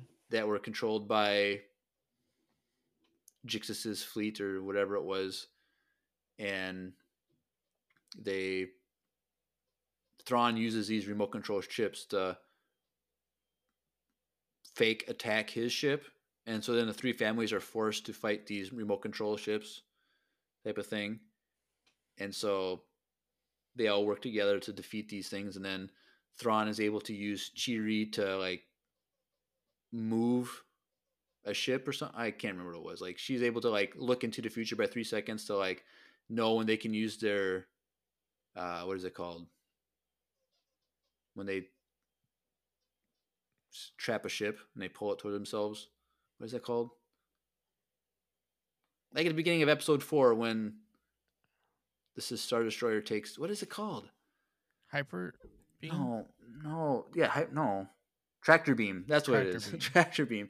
They have like I- their I own. thought you meant like a force, like No, because they needed to like tug a ship yes. that's falling or crashing or whatever. But they, if Correct. they didn't do it correctly, it would have looked like they used their tractor beam. Mm-hmm. And so Thrawn uses Che'ri to like use her third sight, which has never used it like this before, and she's able to say, "Okay, now," like a few seconds in advance, and then they use the tractor beam to like make it look like it crashed the way it's supposed to, or whatever. Yeah. And so, crisis That's how- averted. that's when you see that. That's when you realize it's like force related. That's when. That's like the moment where you're like, oh, I see what they're doing. right. Like this is not just like a skill that people are like have when they're young. Like this is force related. Stuff. Right. And so, um, and we learn that where the Nyix actually came from Mhm. is the planet that the Magus is from. Like it- they make these this jewelry out of Nyix and whatnot, and so they learn that because they wake up the Magus and show her this brooch that I'm trying to think. It was somehow one of the officers, someone from Celwis, was able to send the brooch to Lakinda somehow. I forget how it worked out, but that's how she gets it as a gift. So she has it, Mhm. and then they're able to show this brooch to the major. They wake her up, like, "Do you recognize this? We got this from your planet." Like Thalias lied. Like yeah, we got this from your planet. Like someone from your planet gives it, like because they assumed that was from the planet, and the major was like, my people are still alive, type of thing, and like gave hope, and so that's how they got some information about that. So the Magus was then she was thrown back into her sleep chamber thing. um, but yes. So that's the second book, Greater Good. Like, there's a lot that happened, a lot of space battles and investigation that we didn't go over. Yep. But that was like the gist of. Yeah, There's so a lot less Thrawn in that. a lot less Thrawn. So it was a lot of just watch, uh, seeing these flashbacks with Yoponik and Yomi and Haplif, and then stuff happening on Celwis about you know the people like figuring out like who are is this Haplif guy? What are they doing with this Nyix? And Mhm. the whole manipulation by Haplif, and then because like Haplif is on like a farm with this southern accent guy, this family with like redneck accent, and so mm-hmm. the farmer guy figures it out, and he ends up killing Haplif or fighting him or whatever, and then like. So, but then like the ship leaves without him, type of thing. So, like, I'm pretty sure Haplif was killed, he, but he had it coming. No, so Yeah, he did. But maybe it would have worked out. Maybe instead of manipulating people with Nyix, he could have just manipulated him over a cup of coffee, right, Drew? I would have. That's Because- because a lot of stuff done. Yeah, a lot of people they sit down like a lot of first dates. Let's go get some coffee. True. They Are you saying all dates are manipulated? All right. Uh, I don't know. Uh, I've I've never been on a date, so I could never tell you. Oh. But people like to put on their their best set of shoes on their first date just to make them look better than they really are. Because everyone looks great on their first date, but then as you get to know someone, you see all their dirt, dirty laundry. Um, but yes, so but a cup of coffee, I hear is a good first date. So if you want coffee, you should get some Wesley Andrews coffee and tea. So you can order it. Well, we're going to tell you how you can order but you can also go to the coffee shop itself and get coffee for a first date. True. So if you live in Minneapolis, St. Paul area, that's a good place for a first date, right, Drew? yeah. Actually, I've seen a lot of people get stood up. Oh no! There's been a couple of times where people are like sitting there by themselves, waiting to order. And I go, "Do you need anything?" And they're like, "I'm waiting for someone." Hour later, I'll just have this coffee to go, and then they leave. And like, ooh. Actually, I remember one time someone got broke. Someone was there, and they broke up with someone there that they were like dating for like four years. And this guy was a regular. I'm like, bro, why would you bring her here? did she break up with him or did he break up with her? He broke up with her, and she started crying. Like it was a really I don't want. It was. Oh, it was- maybe you shouldn't go. I don't know. Don't- don't do let's just that. let's just listen to a commercial from Wesley Andrews Coffee and Tea. Hey everyone, Andrew here. I'm pleased to tell you that the sponsor of today's episode is Wesley Andrews Coffee and Tea. If you don't know anything about Wesley Andrews, you definitely should. They're an award winning coffee roaster and shop in Minneapolis, Minnesota, and they make fantastic coffee. The awesome thing is that whether you live in the Twin Cities or not, you can get their coffee beans delivered straight to your door by ordering them online. They even have a subscription service that ensures you never run out of amazing coffee. If you've been looking for some new coffee to try or a way to elevate your normal coffee routine, now's your chance. Head over to wesleyandrews.cc, use the code Empire Radio, that's with a capital E and a capital R with no space at checkout, to get 15% off your first purchase of any bags of coffee or a coffee subscription. I can't think of a better deal. Get 15% off some great coffee, support a small business, and support your favorite Star Wars podcast. In the words of Emperor Palpatine, do it.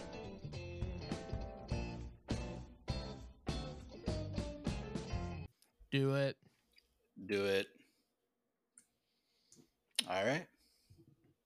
That So- was the tea that I I gave you. I gave So- tea. so your story reminded me of my my brother Jonah. So his so he was married and his first date with his wife Mm-hmm. was a blind date. But Oh. their their blind date was set up a night of a snowstorm.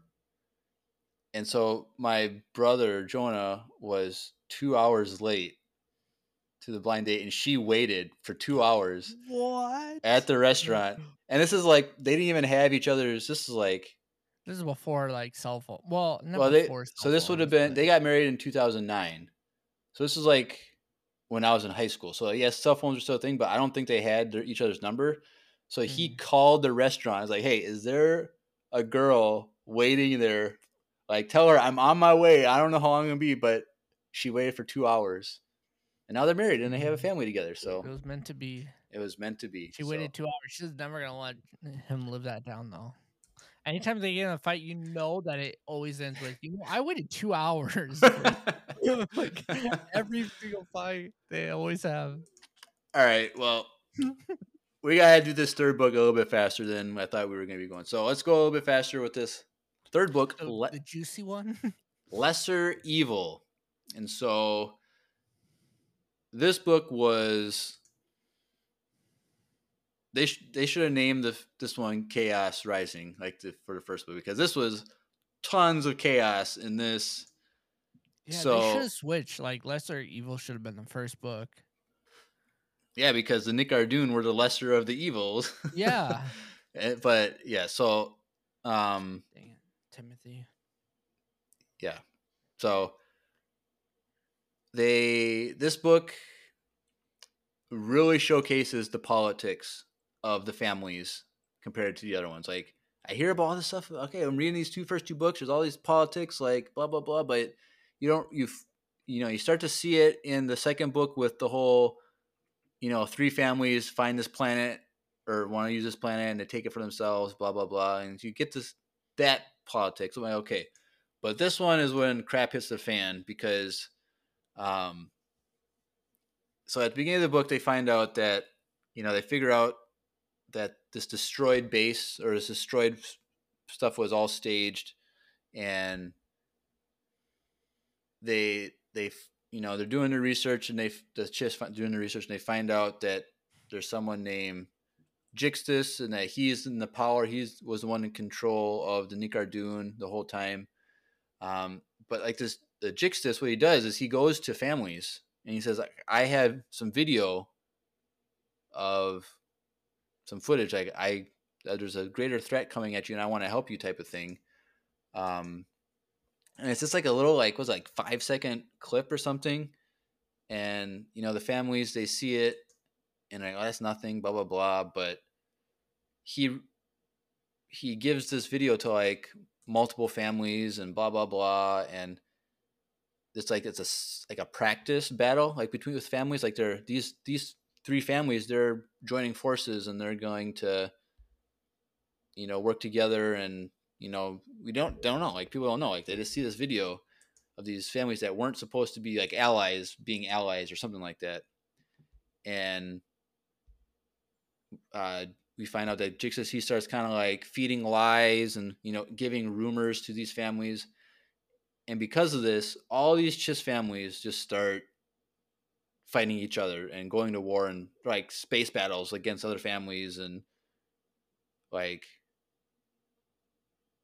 he like he used the whole thing on Celwis and the three uh, the three planets and the whole Nyix stuff to like stir the pot a little bit to cause conflict. Those three families start conflict, and then in the next book, Jixtus is able to start conflict based off of this and like get spread all these rumors and stuff. And so,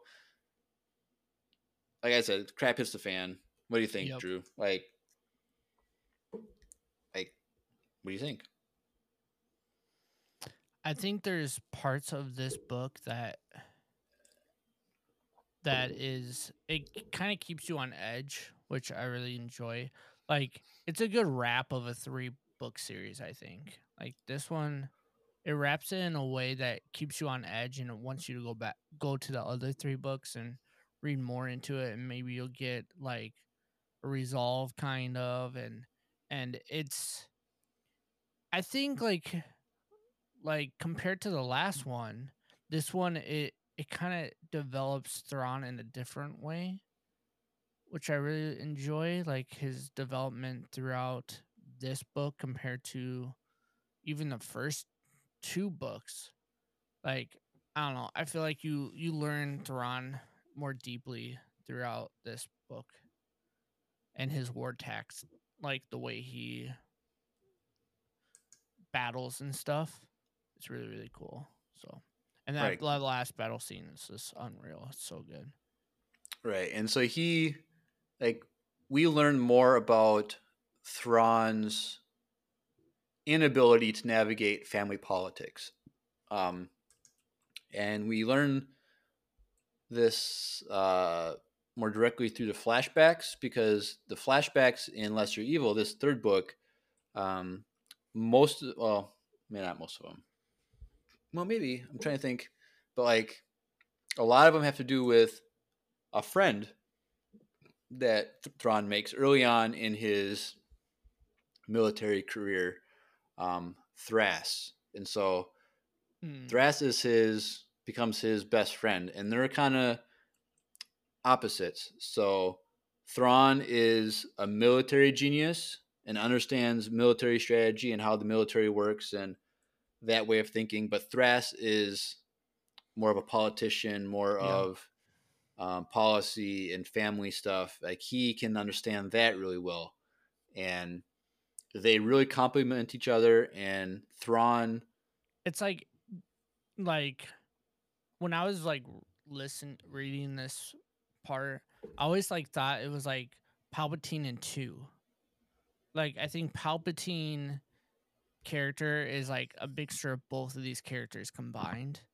Where like he Palpatine understands everything about like family, like politics, like not family, but like the politics of like the empire and he learned how like the only way he was able to do become who he was is to get into that leadership role and become the leader of the republic or whatever. You know what i mean? Like he was able to do that but it was always so much farther ahead like Thrawn when he battles like he's always like i said earlier like four or five steps ahead and I feel like that's like Palpatine too. Like he was planning out this whole Clone War just to get to an end result of something else. Like that was his whole plan. So I think like I liked how these two characters, like we were like figuring out both these two characters, but then when you really think about it, it was like, oh, this is like literally Palpatine, but split in two, which is kind of cool. Like Yeah. I don't know if that was Timothy's like thought process of creating these two characters, but I, that's what I thought of. I just thought of Palpatine for some reason. right? And so it is interesting that you put like that.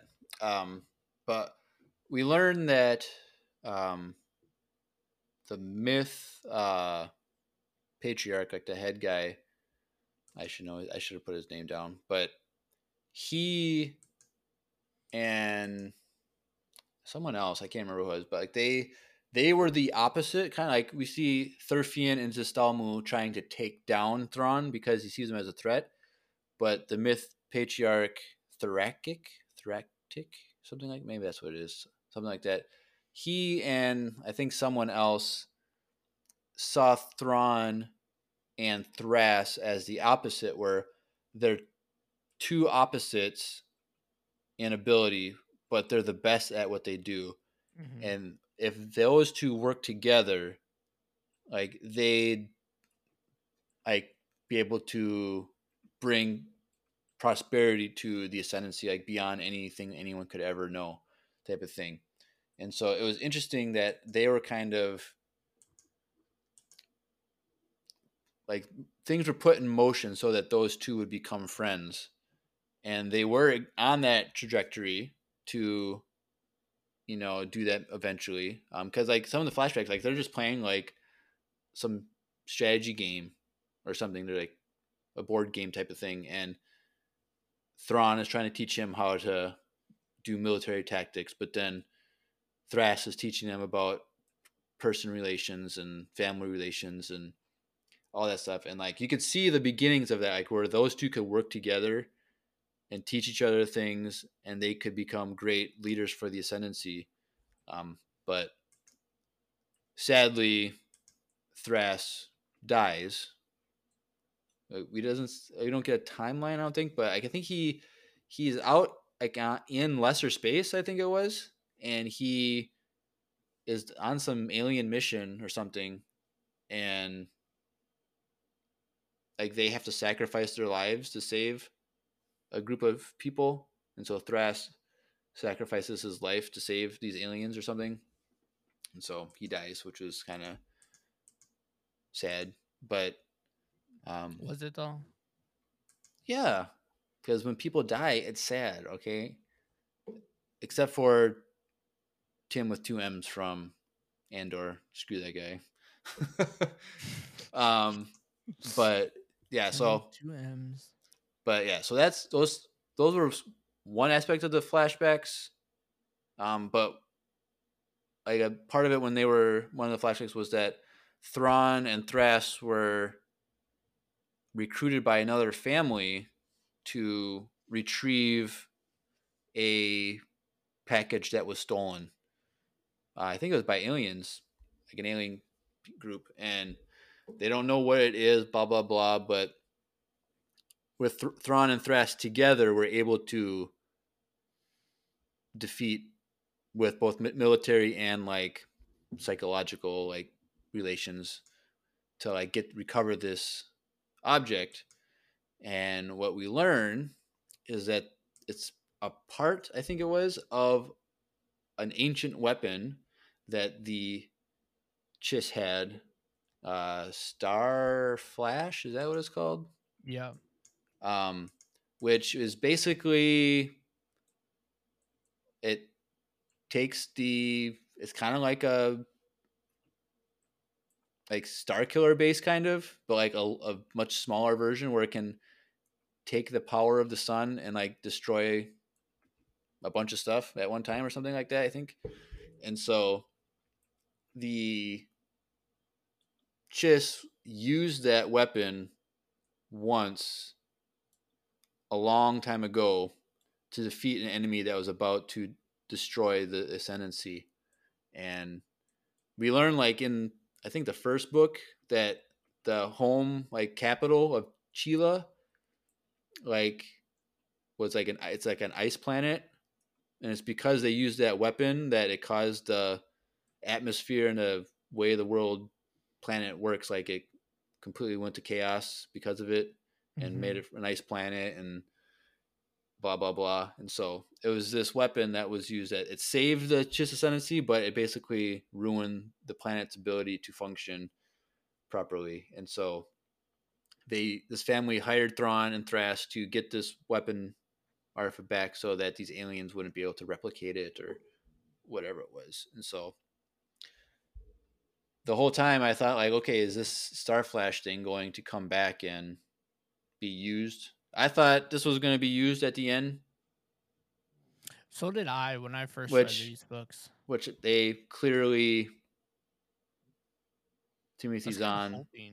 Timothy Zahn set it up to look like that, but then kind of shows Thrawn's ability to not have to take use of the most terrible weapon that could be used. And so Yep.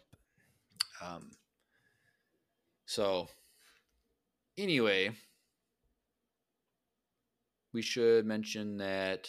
So, just a character that we, a main character that we get introduced to in this book is Roscoe.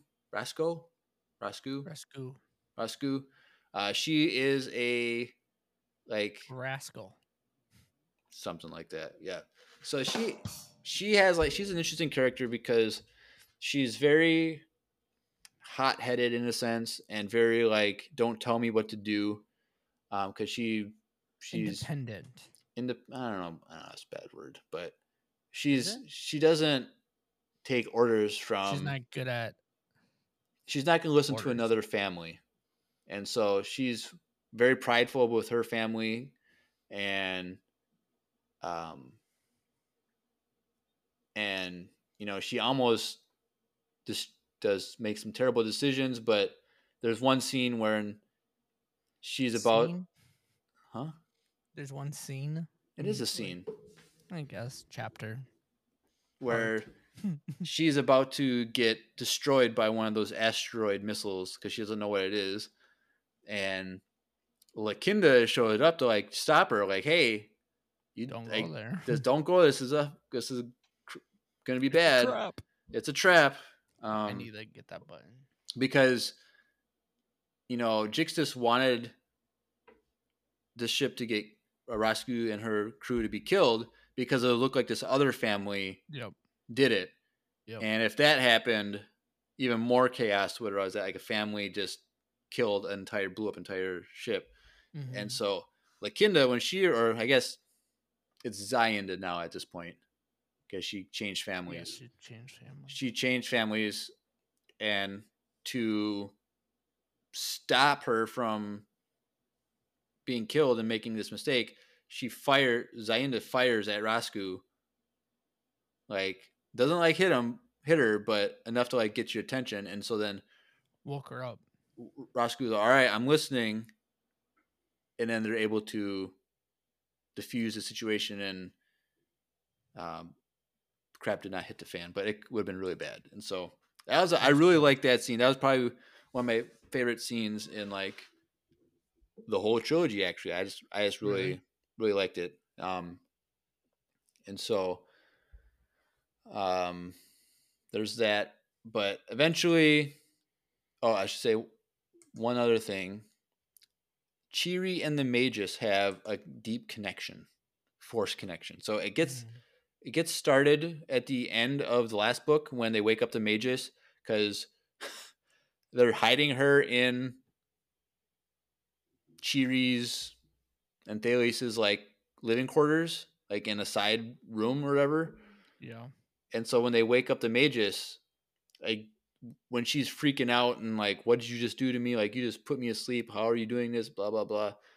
Like she looks to the bedroom where Che'ri is, and then she like calms down. Like she makes a connection. Like and like, it's like end of last book, we're like, what the heck's going on? Like what was this that happened? Mhm. and then even like throughout this book like like what exactly happened and so the Magys is able was able to like see that Che'ri was force sensitive even though they don't call it the force Yeah. but um and so then later on in the book it's really creepy so if you if you're reading the book it's not as cra- crazy sounding but in the audio version the Magys possesses Che'ri in a sense and is able to talk through Che'ri. so this Mhm. nine-year-old girl who you know talks really high pitch blah blah blah is now talking like this crazy old lady alien voice yeah. like It's kind of cool. it's cool but then she's like talking through Che'ri and Che'ri's able to like have like she's having like nightmares and dreams and because the Magys is communing with her in a sense and it's just like it's a weird confusing stuff which i wish we A little creepy. wish we got more information on but um they but anyway um they find out long story short there's a final battle that's going to happen at sunrise which is the planet that the Magys Center people are from and Yeah, not actual sunrise. not actual sunrise. It was kind of more of a hopeful thing that Thrawn had. Um, but um, so one thing that this was kind of like a I don't know if it was a plot hole or it wasn't fully written out, but when the Magys possesses Che'ri, she's like, I need Che'ri so that we can see the future, so that we can defeat the enemies. Like mm-hmm. like the only way we can defeat the enemies is if I They use control. ha- use Che'ri to you know see the future, and they the I guess it was Samakro was in charge of the ship at the time and says no, like we're not doing that. We'll find our own way, and so you know by the end of the book, like the Chiss win, like they defeat the enemies, but they didn't need to use Che'ri and the Magys. So Yes. it was like it was there was no explanation on that. Like Like why they didn't use them. no like because it made it look the Magys was like, if you don't do it my way, you're all gonna die. And they didn't do it her way, and they were just fine. And so, like, I wonder, Yeah, did I the, was the Magys just kind of like stuck in her ways? Like, the only Uh, way we know how to be successful is if we look into Yeah, the I think future. it was like it was like another thing to show like Thrawn didn't need that. but like I w- it would have been an opportunity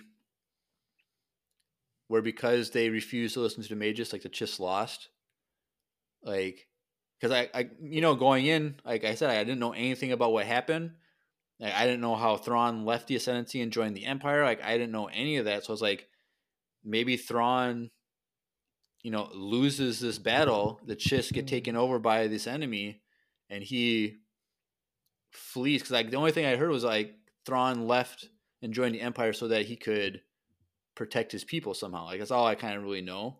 It's like oh maybe he joined the Empire so that he could take the Empire back to like save his people or something. Like Gotcha. so like so like part of me thought that the Chiss were gonna Thrawn was gonna lose. Mm, Um, but spoiler alert, Thrawn didn't lose. He actually won. he and so-.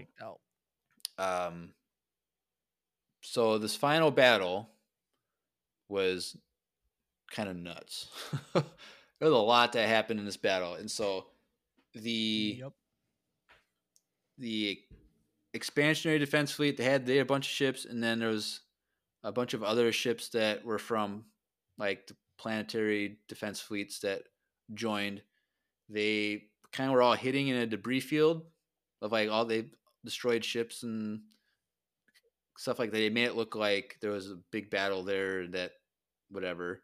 And so when the Grysk arrive, uh Jixtus and the Grysk fleet arrive, you know, everything's they're all hidden basically, and then they all come Mhm. out and start attacking and what they actually do to take the have the advantage over the Grysk was in the first book they capture a gravity well generator and they use that to their advantage because we learn a lot about uh, space travel in now so like they have this thing where like if you're too close to a planet you can't you get sucked in and you're screwed. Like you can't use your hyperdrive you can't blah blah blah you get stuck. And so Yeah. it was a really confusing thing for me like to understand like how they can go in and out, out of planet but if they do it wrong like they get they can't do anything type of thing. Um but if you get too close to the planet's gravity well like Pulls that's what in. that pulls you in it screws Mhm. with your ability to use your ship and so this gravity well generator that was stolen from an alien planet i forget which was it the Garwians or the Leo AOI or whatever they're called. I can't remember what it was, Yeah, the Aura, I think. the Leo AOI. I, I could never say that. I, I heard him say the name a million times, You still couldn't say it. and I tried to say it, and I couldn't do it. But so But yeah, because when you're caught in the gravity well, you can't use your hyperdrive, yes. and so, um. But what a lot you see in the three books is that you can do in-system jumps, which is just a short jump distance, like where you're only going like you're not actually jumping into hyperspace really, you're just kind of doing like a quick type of thing. Like pop Isn't pop. it- don't they do that one in the movies? I Doesn't Poe do that on Millennium Falcon? Uh you're talking about hyperspace skipping? Yeah. It's like kind of like that, isn't it? Um similar, but he's still going from like system to system.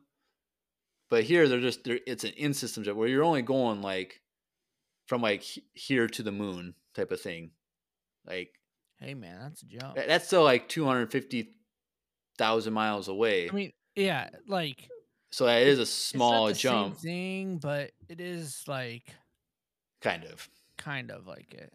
And so, um, so they're able to use this gravity well generator to stop the Grysk ships from being able to fly properly because they turn on the they turn on the gravity well generator and the Grysk ships can't go Mhm. anywhere or move. But then the Chiss ships are able to navigate through that. They're able to do in-system jumps and jump back and forth and all this stuff. And so they're able to kind of it kind of reminded me of the High Republic stuff when the Nihil were using those there was that one battle where they're just kind of like jumping back and forth and like from spot to spot. Remember that Mhm. scene? And like, so it kind of reminded me of that where you're doing like all these different jumps and you're just moving back and forth and people can't really hone in on anyone. And so Mm. they use that to their advantage. Um, and they're able to get Jixtus's ship stuck in Sunrise's gravity well. And so like he is getting destroyed, like his ship is getting destroyed, but then he's able to like back into like the gravity well where he's close enough to the planet where like he can't do anything per se, Mhm. but like if anyone else tries to come at him, they're gonna get sucked in too. And so he's kind of like safe down there. Um, and he's kind of like faced away from the planet so he can attack. But anyway, um, there's a point where they find out with the Grysk figure out okay, this ship right here has a gravity well generator. Like that's what they're doing, and they go after that ship, which is I if I remember correctly, it was Apros. Um, which was uh, Yeah, there's so many names. Like I can't. bro, dude. There's so many names, That's why I was like kind of disappointed you didn't make a PowerPoint. dude. I, I didn't have time to make a PowerPoint, but um, We can. so then he Will. so then he's on like um he then he's on the run because they figured him out and they're like okay our thing is all our plan is taken over like we can't you gotta get out of there type of thing and so he's you know he's doing this thing where he's trying to escape blah blah blah. And earlier in the book um, Apros is talking with um, Ziinda about um, family honor and not like you know I'm not like gonna be remembered for anything we do at this final battle. Like like I don't want to sacrifice my life if it's not going to mean anything but Ziinda is like you know who cares what you know the ascendancy thinks about like you know Do where are you yourself. like we're gonna remember you like your your Mhm. uh team here your family's gonna remember you like that's all that matters um and it kind of calms apros down like okay you're right like that's i don't need to be remembered by the whole ascendancy type of thing and so there's a point where apros is um he has the like the Jix's ship. He escapes because like they, they, uh, this the Ar'alani was watching him, but got distracted by other things going on in battle, and he's able to get escape. But like Apros is like, I can get to him and I can stop him. So like, I was like, he's gonna sacrifice his life. Oh, really? I because that's what it sounded like. He's like the only way Yeah. is if I sacrifice myself. Just I'm I can the only one that can get to him. So I, I'm gonna tell you, I so I got teary eyed when this happened. Really? I was like, he was this couple chapters earlier. He's like talking about family honor, and he's not gonna be remembered except for anybody but like his family. and then. And here he's gonna have to sacrifice his life. Like I'm like, oh mm-hmm. no! Like I felt so sad. And then he didn't have to die. Like they, I, they like the um, what is it? Allies who come back. So all these fam, uh, all these aliens, like the Garwians, the Vax, like all these alien ships, they come and they come and save the day. Like that was part of Thrawn's plan. Was yeah, they come. So that's how they finish off everything is these other aliens come to help, which I th- I thought that they would have going into before the battle started. I thought they were going to already be there in the battle waiting and in hiding Mm. I didn't. It's like when they when the battle started and they weren't there, I was like, oh, they're not coming. So it was weird that like they came at the end of the battle. I Yeah. so, but it's whatever. But um, Jixtus realizes that he's been defeated, and because his ship is just getting completely demolished, and so the with the Grysk ships, they explode, but they explode in such a way where nothing, no debris is distinguishable. So like you can't even find a Grysk body because they he's like covered in. No one knows what a Grysk looks like because he's covered in like a cloak and like his face is covered with a veil and like you don't know what he looks like and so no one knows what the Grysks look like. And so he just explodes the ships. All the other Grysk ships they explode, and there's no evidence of what happened. And then, like the ex the rest of the fleet from like the Chiss come like because they're going there to like stop the battle or something, hmm and they get there and the battle's done. But Yep. um, which is kind of Party's funny over. party's over which and so all this was like a big plan with general Ba'kif, who's like the lead of the expansionary defense fleet like he lied to everyone like the, the politicians like the fam the aristocra i think that's the term Yes. um the the mil- or the family politics is the aristocrat those nine ruling families like all the politicians and stuff um and so he was like part of that like conspiring like not communicating with them just so they because they know that they would mess with the, his plans and stuff but at the end of the day like this whole conflict with the Grysk and the fighting and all that stuff is seen as Thrawn breaking Chiss law and policy. And so, in order for the ascendancy to move forward, They have to let him go. they have to put all the blame on Thrawn.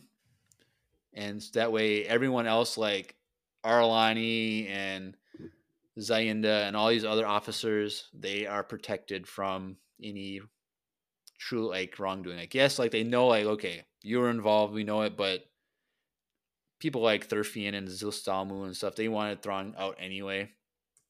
So they're trying to find any way to get them out. So, like, um they put all the blame on him and so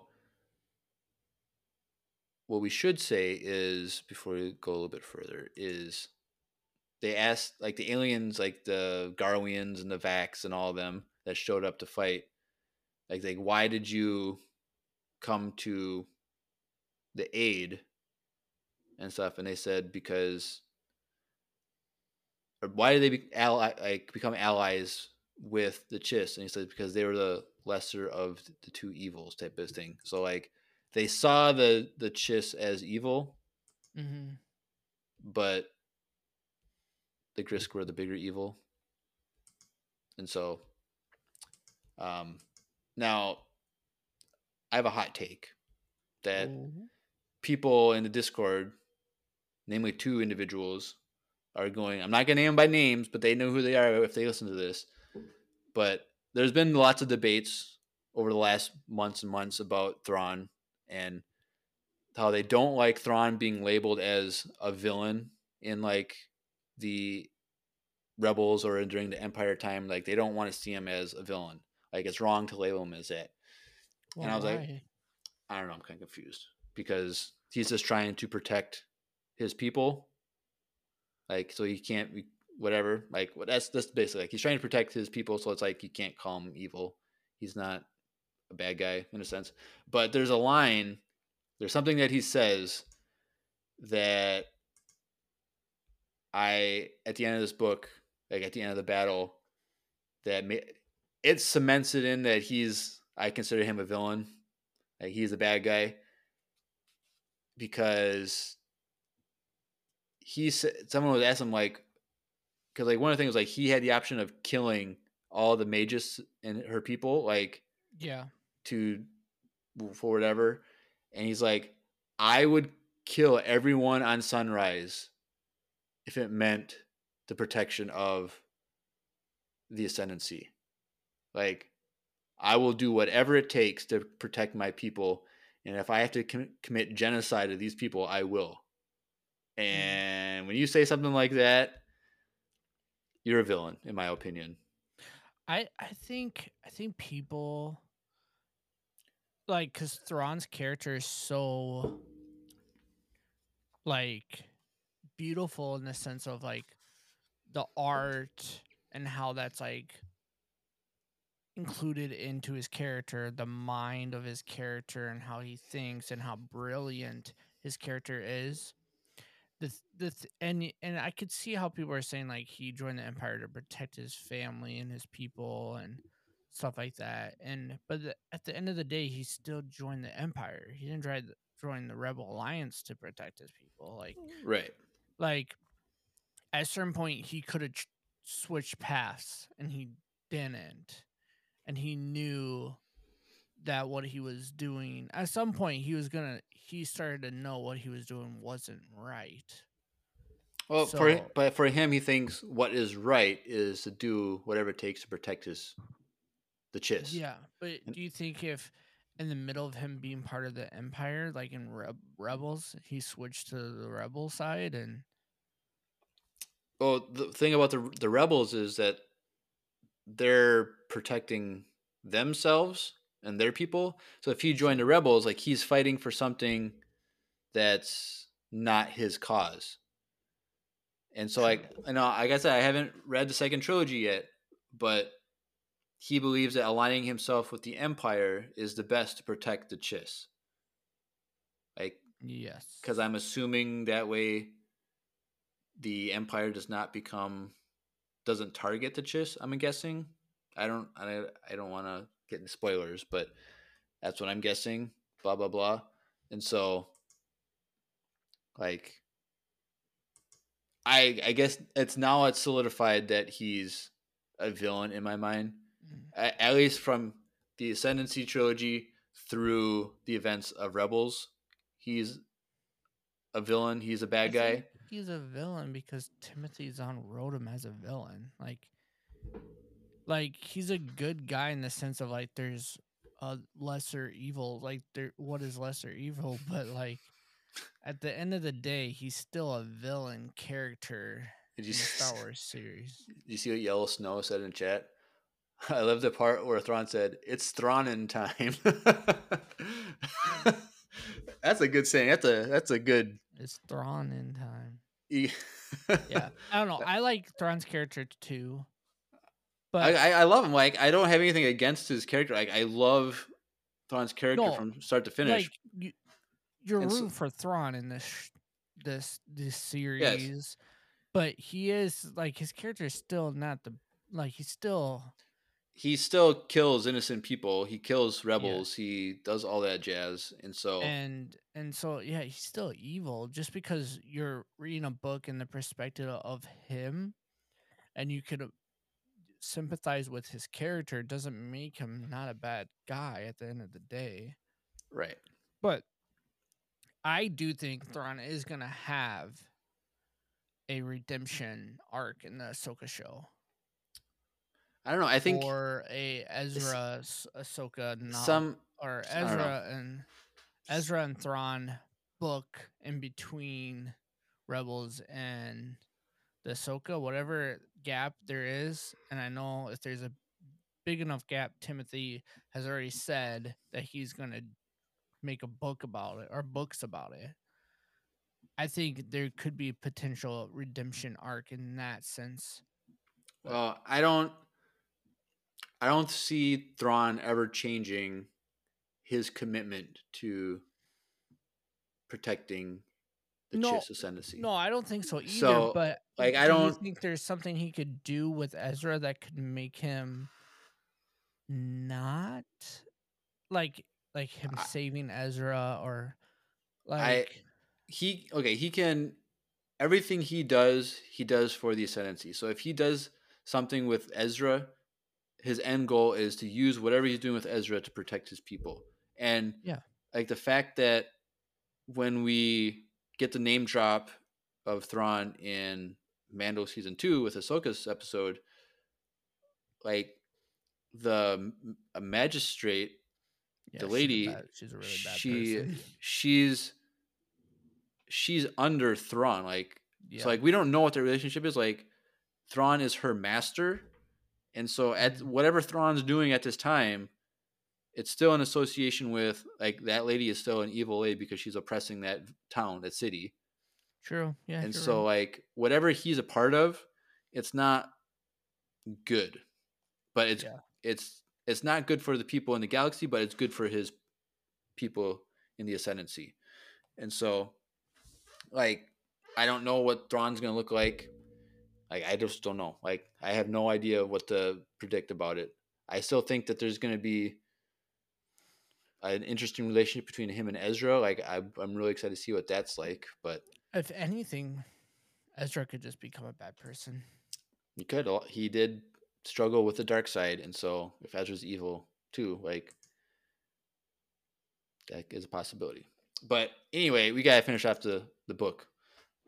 But um, so yes, Thrawn he takes all the blame, like he's the one punished for everything that happened, and he is exiled to a planet on the edge of the chaos, and so the plan is like from his perspective is like and general Ba'kif too i think they said like he's going to be on this em- planet on the edge of the chaos which aligns which is on the edge with the rest of the galaxy that we know. And he's they because they learned that the clone war is over and this there's a new thing called the empire and so the, they're already nervous about what this empire is um and so they are going to put him on this planet and he's going to monitor the empire and he thinks he's only going to be there for a few months to a year by himself you know and then he's going to return and like report back if there's things have gone to crap or whatever Mm-hmm. um like i want you know we got the tales of the jedi and type of thing i want an episode of Thrawn on this planet by himself hunting. like him like I, I just picture him like the velociraptors in Jurassic Park. Like when you know, like when uh Samuel L. Jackson gets killed, like Mm-hmm. that that guy is like outside, like trying to get into the facility where you know what I'm talking about when like then Yep. the velociraptors like kill him. Like I just picture Thrawn like that, like, but he's hunting the velociraptors. like he's able to manipulate like whatever animal he's trying to hunt Mm-hmm. and like put him in like a trap. I don't know. It'd be kind of cool. And so that's how the book ends. Is Thrawn is put into exile, and that's it. So I like I said, I I enjoyed the overall plot. I think there was some weaknesses with like a lack of Thrawn at some points. Um and it's definitely a story that I wish I could understand and retell better than we've gone over, but it's very complex. There's Yeah, a lot of a lot of characters, a lot of nuance, like a lot of plot issues or plot points that need not to be plot understood. issues, plot points that are very. So, like, if you guys are just listening to this and you're like, "What? You guys missed this part?" Let us know because we know we probably missed a bunch. And And it was And- intentional too to like just for time. Like we've already gone way over than I thought yeah, we were gonna do, and we still got voicemails. So, but, but overall, I'd probably give this. What what what should we use from Descendancy to plasma spheres? How many plasma spheres out of ten? I'd probably give it a solid eight plasma spheres out of ten. oh, I'm at ten out of ten. 10 out of 10? No. 10 out of 10 is like there's no problems. For me, like, I I don't think there's any problems. Okay. That's fine. I think it's Thrawn, man. I love it. Yeah. I don't know. I have no. A- problems alright. Cool, cool. But let us know. Send us send us a, a message on our email or our voicemail if you have Yeah. any comments or things that we missed or whatever. Yes.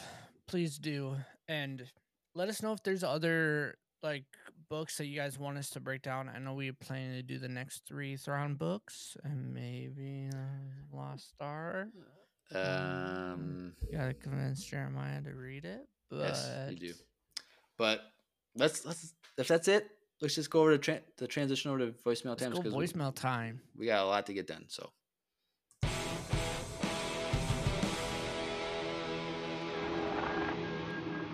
It's voicemail time.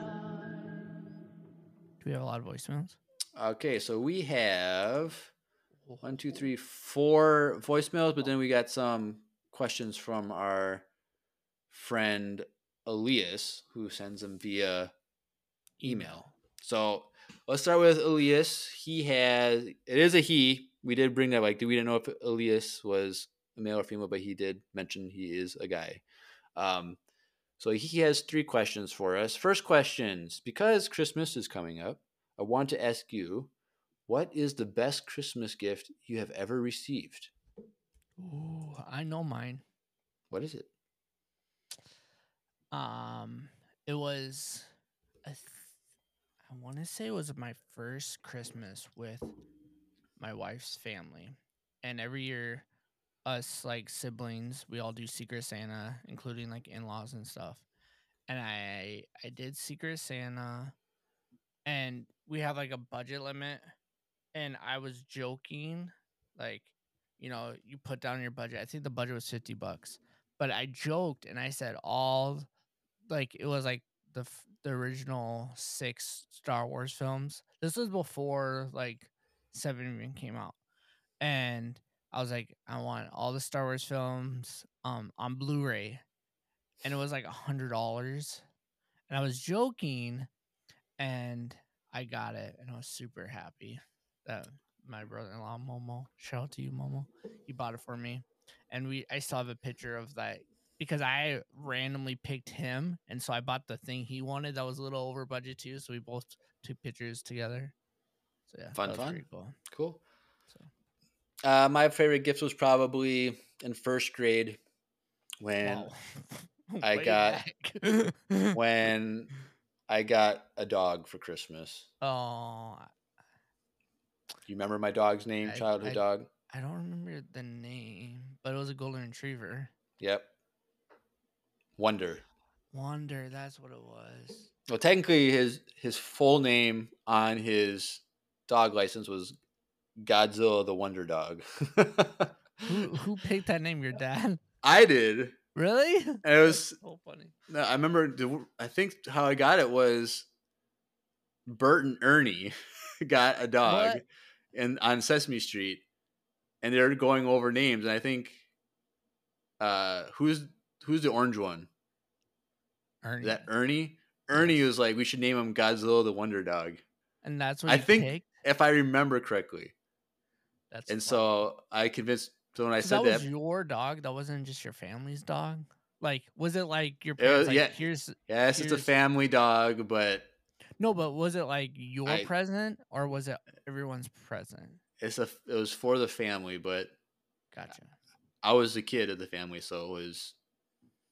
That's true because your siblings are like significantly older than you, right? Yeah, that was first grade. So No, it was like my uh, sister was a freshman in college, and then my brother Andy would have been a senior in high school. and Noah, I mean Jonah. Jonah. You why did I never. Get, you always call him Noah. I don't know why Jonah. So then he would have been middle school or something, Really? something like that. So yeah. I was a kid of the family, so I, it was my dog. Whatever. I don't care. Fight me. All right. So How second old question. was he when he passed away? The dog. Yes. No, your brother. Yeah, the dog. Oh, Um, I was like, I don't think my brother died. Uh, uh, it was uh, October 2007. So he was 11, almost just shy of 11, I think. oh dang, it was that long ago. because it, was, it would have been 96 christmas 96 when i was in first grade and it was november or October did- 20 96. 20. I remember oh when you got a dog too. That's what's crazy. Yeah. But All I, right. I didn't think it was in the 90s for some reason. I don't know why. I don't know. All right. Next question from Elias. What is your favorite Pop Tart flavor? Mine is either Oreo, strawberry, or Eggo. Ooh. I have never tried Eggo, so I, have haven't- no. idea. I've seen it, but that's tastes like maple syrup, honestly. that's it, huh? But I think I would have to go with the Oreo, just like Really? he does. It's like cookies and cream slash Oreo. I used to like cinnamon, but I think it's kind of overrated, dude. Really? I There's- like it. Remember we had people uh, were debating this in the Discord, and people were saying that the cinnamon one is just weird. I have like- a friend who literally is diehard strawberry with no frosting. No frosting. They make those Yeah. make Pop Tarts with no frosting. Yeah. That's uh, that's blasphemous. But I like a lot of the fruit ones, like blueberry or cherry. I get no, I oh, like you do? blueberry or cherry. If they if you can get a raspberry one, I like those too. Ooh, But- raspberry. And I sometimes remember the the last time I had one.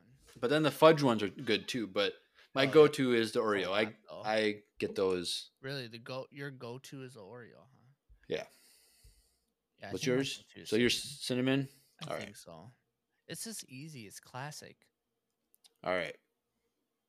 So then next question from Elias, which I guess it was four questions, not three. I was gonna But say, wow. but this okay. but this third one is something that only you can answer because I don't I can't answer this. But he says, "What is your favorite Lord of the Rings soundtrack?" Did you ever listen to the music of Lord of the Rings? I have, but I don't. I don't, don't- know it off. Like, like, I I- don't know the names of it. I couldn't tell you any of the themes. Like I wouldn't. Probably you- like the Hobbit song, like theme. okay. Or or like the Shire. Yeah, the Shire. Okay, I guess I remember that one because that's the only one I remember. I'll go with the Shire theme. Yeah, I would say that was probably my favorite. I don't know the names like I do like the Star Wars themes, Right. but But then his last question here is which line do you like more? I love democracy or it's treason then? I go with it's treason then. yeah, I, I was think gonna say that too. I It's think that's it's a more iconic scene. It's intense scene. Now, if you ask Brady from the Discord, he Mhm. always uses the I love democracy GIF GIF thing. Oh, in the yeah. Discord. So he loves that. But you go with it's treason then? Out of those two, yes. All right. I mean, I prefer Obi Wan, but that Uh, wasn't that, one that of the is line that is true. That is your favorite quote of all time, right? Yes, I need to make a button. I keep forgetting. Yep. All right. Thank you, Elias, for that and those four questions. But it's time to move on to the audio versions of voicemail time. And let's listen to the first one from, we just mentioned him, Brady. Hello, Empire Radio. It's Brady. I just thought of something that I wanted to share with you guys and ask for your opinion on. So, I recently got my first cosplay, I suppose, so to speak. It's a Director Krennic uniform, and I'm excited to use it. However, I live in a collective dorm space with a roommate, and I think it would be really strange for him to just walk in and see me in this in this this uh, imperial officer uniform looking in a mirror or recording a TikTok or something. So I'm a little bit embarrassed about doing that. What do you guys recommend? I was thinking that since I live on campus, I would just go at like 10 o'clock at night to some really obscure classroom one day and that nobody's going to walk in on me in and try on the uniform. But, be weird if uh, someone ends up- We'll see. What do you guys think? Thanks for being such a supportive community. See you guys.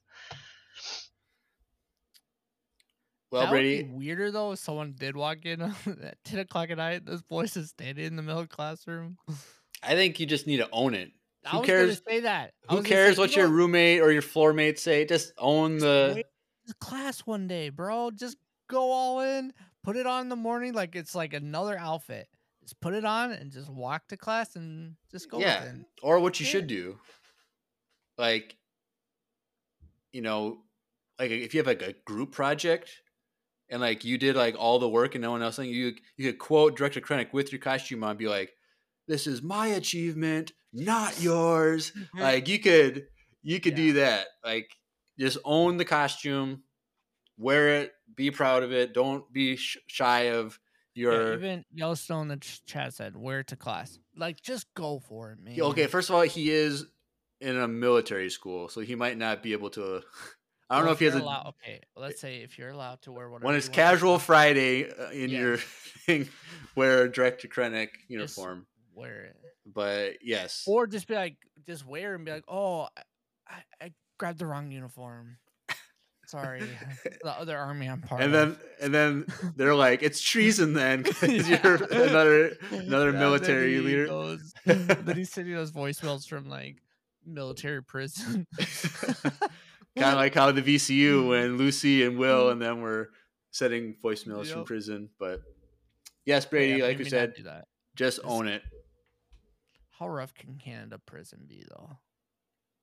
I don't know. You get like free donuts. All the maple syrup you can drink. Oh, Like, drink- um, all right, thank you, Brady. But we got some more voicemail. So first one here from Eddie. She has two tonight. So let's listen to number one. Hey, on Radio, it's Addie back at you with another voicemail.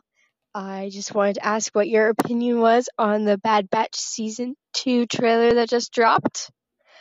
Me personally, I loved it. I loved it a lot. I watched it like a billion times over. Still watch it. uh, I love Omega's outfit and like just the like different colors of the armor and whatnot is just awesome. I actually have been thinking of cosplaying her at ICC. I don't know if I'm saying it right. Drew, correct me if I'm wrong.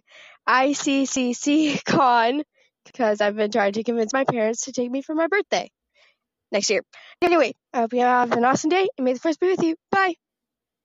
Well, Eddie, to answer your question, tune in on Sunday night to the live stream, and we will have a full breakdown of the Bad Batch trailer. yes. You could also go watch my reaction video to the trailer I'm sure she already has. she's she's always quick to comment on our videos and stuff. So That's true. I think yeah, I think she already did. But yeah, that was probably my reaction. But yes, it's ICCC con. and she might be Reese's. going. So So yeah, if you're going, we got to figure out what we're gonna do make sure you come say hi to me for sure. I don't know about your mind, but uh, I'll be there. We got to figure that out. Yes. Why can't it? Why does it have to be in that? Why, why can't it be in Minneapolis or Chicago or something? I don't want to go all the way to Nashville. It's a long way. It But- is long, and it's expensive. Yes, But I'm excited. I'm gonna figure it out because I need to go again. it's end of end of May. Like Yes. Memorial weekend. Memorial weekend. So if See you there if, if you go. if we go, we'll definitely meet up with you and your family, Eddie. So be cool to meet you. and anyone else that goes. Make Yeah. sure you come say hi. Talking to you, Will. You're like probably the closest. You're yeah, only well, you're only eight hours away. eight hours away. It's kind Uh, of still all right. long. But I think it's six. depends how fast you drive. So you can get there in like three Oh. if you go fast enough. Unless you're Andrew and you take the wrong route and you add two hours to your time because you want to buy a tripod from Best Buy. But anyways, yes, keep going. All right, next voice. I, I that was your first one, so let's listen to voicemail number two. Hey, Empire Radio, it's Addie back at you with another voicemail. Here's my question for the week. What is your favorite holiday dessert? Me personally, personally, is ginger snap cookies, but like the homemade kind. My mom uses this recipe, but since my dad is allergic to cinnamon, we use allspice and chili chili powder instead of cinnamon, and it's so good. Anyway, let me know, and may the force be with you and dad. Have an awesome day. and May the force be with you. Bye. All right. First of all, it's very tragic that your dad is allergic to cinnamon. People allergic to cinnamon? Well, you can be allergic to anything technically, but that's very sad because cinnamon is one of my favorite things, and my signature dish is my banana bread, which has cinnamon in it. So then he could never have the best thing PG. that I can make. But you could this way. add chili whatever- powder and yeah, allspice. Yeah. That'd be weird, Would it be? but Try it. Maybe it slaps. Maybe I don't know. but her question is, what is our favorite holiday dessert? So that would include cookies. Does, are cookies considered a dessert? Because she says ginger snaps, which is a Yeah, that's a des- yes, Cookie. of course. um, It's, just, it's a dessert. Cookies are definitely a dessert. I never. I don't know. I thought cookies were more of a snack. That's because you ate too much of them. Technically, they're a dessert. I don't know. I might have to Google that one. I'll have to. Okay, okay. What? I'll- I'll- cookies with I'll- ice cream in the middle. Ice cream sandwich. Okay, if it has, dessert.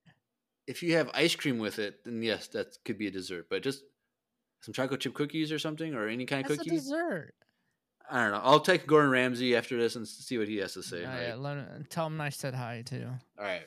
Um, but if I had to go with a dessert, holiday dessert, it would probably be my aunt Karen's apple crisp that she makes at Christmas. Oh, apple crisps. Well, No, it's, it's not even like an apple crisp. It's like it's, it's called apple slices.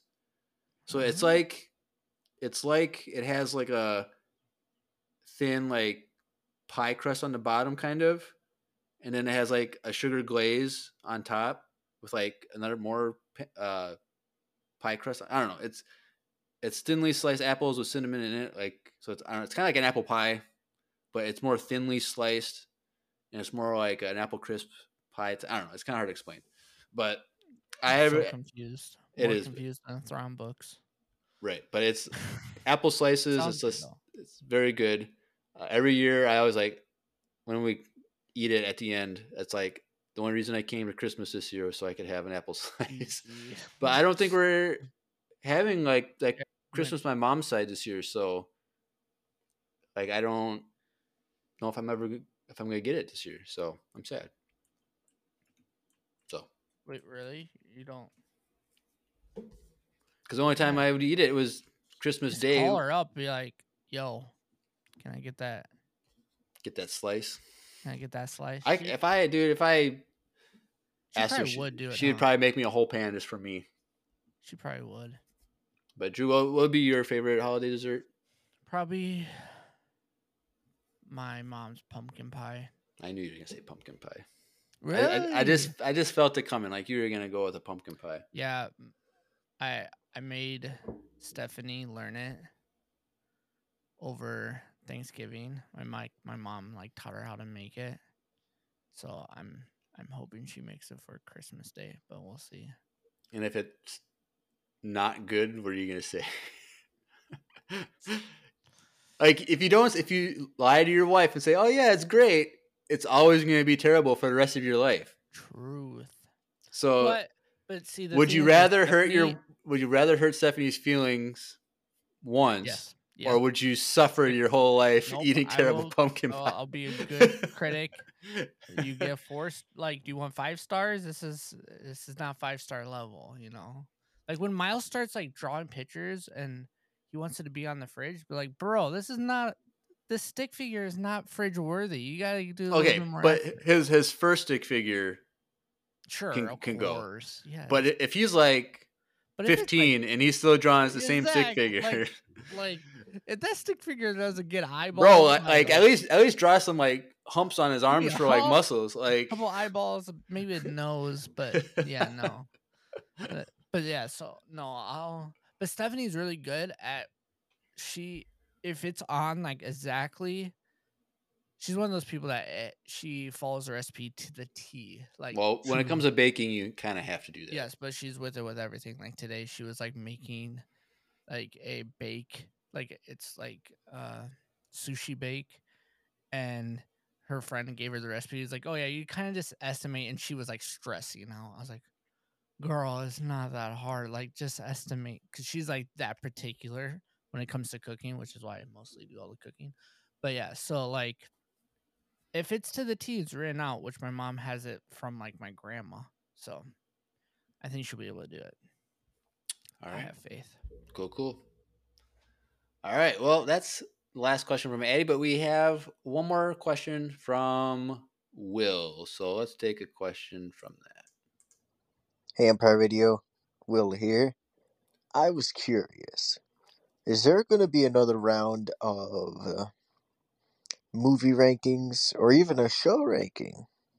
Well, you might want to wait on the show because Bad Batch is coming. Uh, what about um score rankings? We got the we got the new Andor theme out. Uh, yeah, I'm just I'm just curious on if that would be coming in the future. I'd love to hear it. All right. Thank you for that question. So, reevaluating our some of our rank videos or episodes. So, like movie rankings, we haven't done a show ranking. Uh, up I with think more maybe sh- after Ahsoka, we could do a, a show ranking. could. But it's hard with the show because they keep coming. Yeah, they keep coming. Like even after There's- Ahsoka, there's gonna be skeleton crew, like True. and an acolyte, and it's gonna be hard to do ranking. Like someday we'll have to do a show ranking, like top five shows where we combine animated and live action all in one. Um, it's gonna be it'll be hard. I think I think I could probably go with my number, my top three right now. I could probably say what it is, but I don't know. But it's too early to tell. There's too many shows coming. Yeah. Got to figure out when to stop. Right. Where, wherever the next show break is. Honestly, we should have done it before Andor because that was a longer gap, wasn't it? Book of Boba. No, No, we had, and we had Obi Wan in there. I guess it, Now we're, we're gonna be going like dude, we're gonna go like, Every- year. every. There's only gonna be like two months between shows now, and so hopefully we'll get to a point where it's like the movies where they stop making movies and there's just a break. So it'd be nice if, even though I don't care about ever getting movies again, it'd be cool if they stopped doing shows and they did. a movie, dude. Then they did I'm at- movies every year for I'm like the- three, four yeah. years. I don't. Okay, so like we were talking before the stream, like, um, before I mean, not before the stream, but before we the podcast recording. Um, so if you guys want to go follow us on Twitch.tv slash Empire Radio, you guys can get some of these conversations. But we are talking about, um, the new what's that movie that's coming out this weekend? Avatar. Avatar. We were talking about the new Avatar, and Jeremiah's gonna go see it. And like, I miss going to the theater to watch an opening of a Star Wars film. Like, I really miss that. Like, it, Yeah. it's been a while. Like, I really want that feel of being in the movie theater on the edge of my seat, waiting to see if it's gonna be good or bad. Like, I recently watched like um Big Bang Theory, yeah. and the episode when Oh, episode seven came out. I remember that episode. Yeah. Yeah. and like uh they invited what's his name from Star Trek and he like came out and was wearing his Spock uniform or whatever and he was talking about he's like Star Wars fans are too serious. Like it they're gonna act like if it's bad it's gonna be the end of the world and then like in the middle of him like com- complaining about Star Wars fans they're like wait did you hear something is it bad oh it's gonna be the end of the world like it was so funny like it was so real and I was like watch this the other day with Steph, and she was like, "Dude, that's so you." I'm like, "Yeah, yeah, yeah." So Yeah. I just want that feeling again for some reason. Yeah, there's always that hype. There's like a new show comes out, like yeah, it's exciting, but the hype around a movie is different. And going to the theater, like yeah. everyone's like before, like this in the lobby, like you can just feel the buzz. Oh the yeah, excitement. dude, you're in line of a, in the lobby waiting to go opening night. Like People all in their cosplays and Oh, dude, if they did opening night reviews of like, like if they gave like AMC like the rights to play like the first two episodes of the show or whatever when it comes out. oh yeah, like if they did like an opening, kind of like Lucy got to see the first yeah, two episodes or whatever of Obi Wan, Yeah. like at with them, Wars Celebration, that's- like that's pretty dope. But something like that, they did that like they signed a contract with the movie theater company and they were able to do that, like a preview showing, like that'd be so. it it has to be at Marcus. Marcus is the best. I don't care where it is. I just want to go.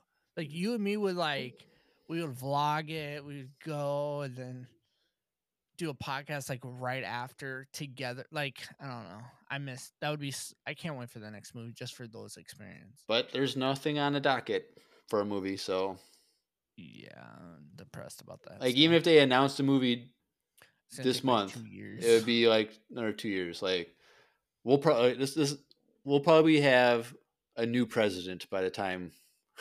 oh, 100 the- the percent. next- I mean, Well, unless Biden gets reelected, but Mhm. that guy's knocking on the grave, dude. I don't know how long he's gonna last. chill. All right. Well, thank you, Will, for that question. Uh, we're getting on, we're knocking on three hours tonight, so this is one of our longer things for a while. So let's go over some social media stuff and get out of here. So if you go in your description below, wherever you're listening, there is a links.co slash empire radio link to our landing page with everything that if you want to get connected with us Instagram, Facebook, uh, the Discord uh, invite link. Click on that, join a Discord. Um, we also have our fan email, Empire Radio Fans at Gmail. If you want to email us anything, you can go uh, email us there. We check that every day. Um, send, there's a link to send a voicemail. If you've never sent in a voicemail, please send us a voicemail. It's always exciting. Um, and we are also part of the needlessly needlesslynerdy.com podcast network. So if you want to get connected with some other nerdy podcasts, go, so go check that out. Um, our YouTube link is there as well. Uh, and there's a, our Twitch too. Also for we live stream every episode. So go do that and you can interact with us in the chat because Will and Yellow Snow seem to be dominating the the chat yeah. so it's, it's really exciting when you can get like 10 people in the chat just talking about stuff. And so go check that out. And, And if you guys are normally in the chat and you haven't been for a while due to not caught up on Andor or something before Bad Batch and like there's only like what two episodes left or two podcast recordings before then. So Yeah. come back if you're listening to this real quick. Come back and yeah, and if you're, uh. If we, we, since we plan on doing that, ask us anything in a couple weeks after Christmas, like it'd be cool to have uh, a, an active chat for that. Cause that's just going to be us hanging out and having fun. And yeah, so, that's a end of the year kind of podcast episode Yep. too. so come, come join that. Bring your popcorn. Bring your popcorn, your, your Mantel mix. Oh, Cause bad or your cereal. blue cereal or purple Yeah. cereal or whatever it was. But yes. So that's everything, right, Drew? Anything else you want to talk that's about? It. Nope. I, All right. that's Well, it. We'll see you guys Sunday. Sunday for the Bad Batch trailer breakdown. So yes, you have been listening to another Thrawn-tastic episode of Empire Radio. I am Jeremiah, I'm Drew. and may the Force be with you. Always.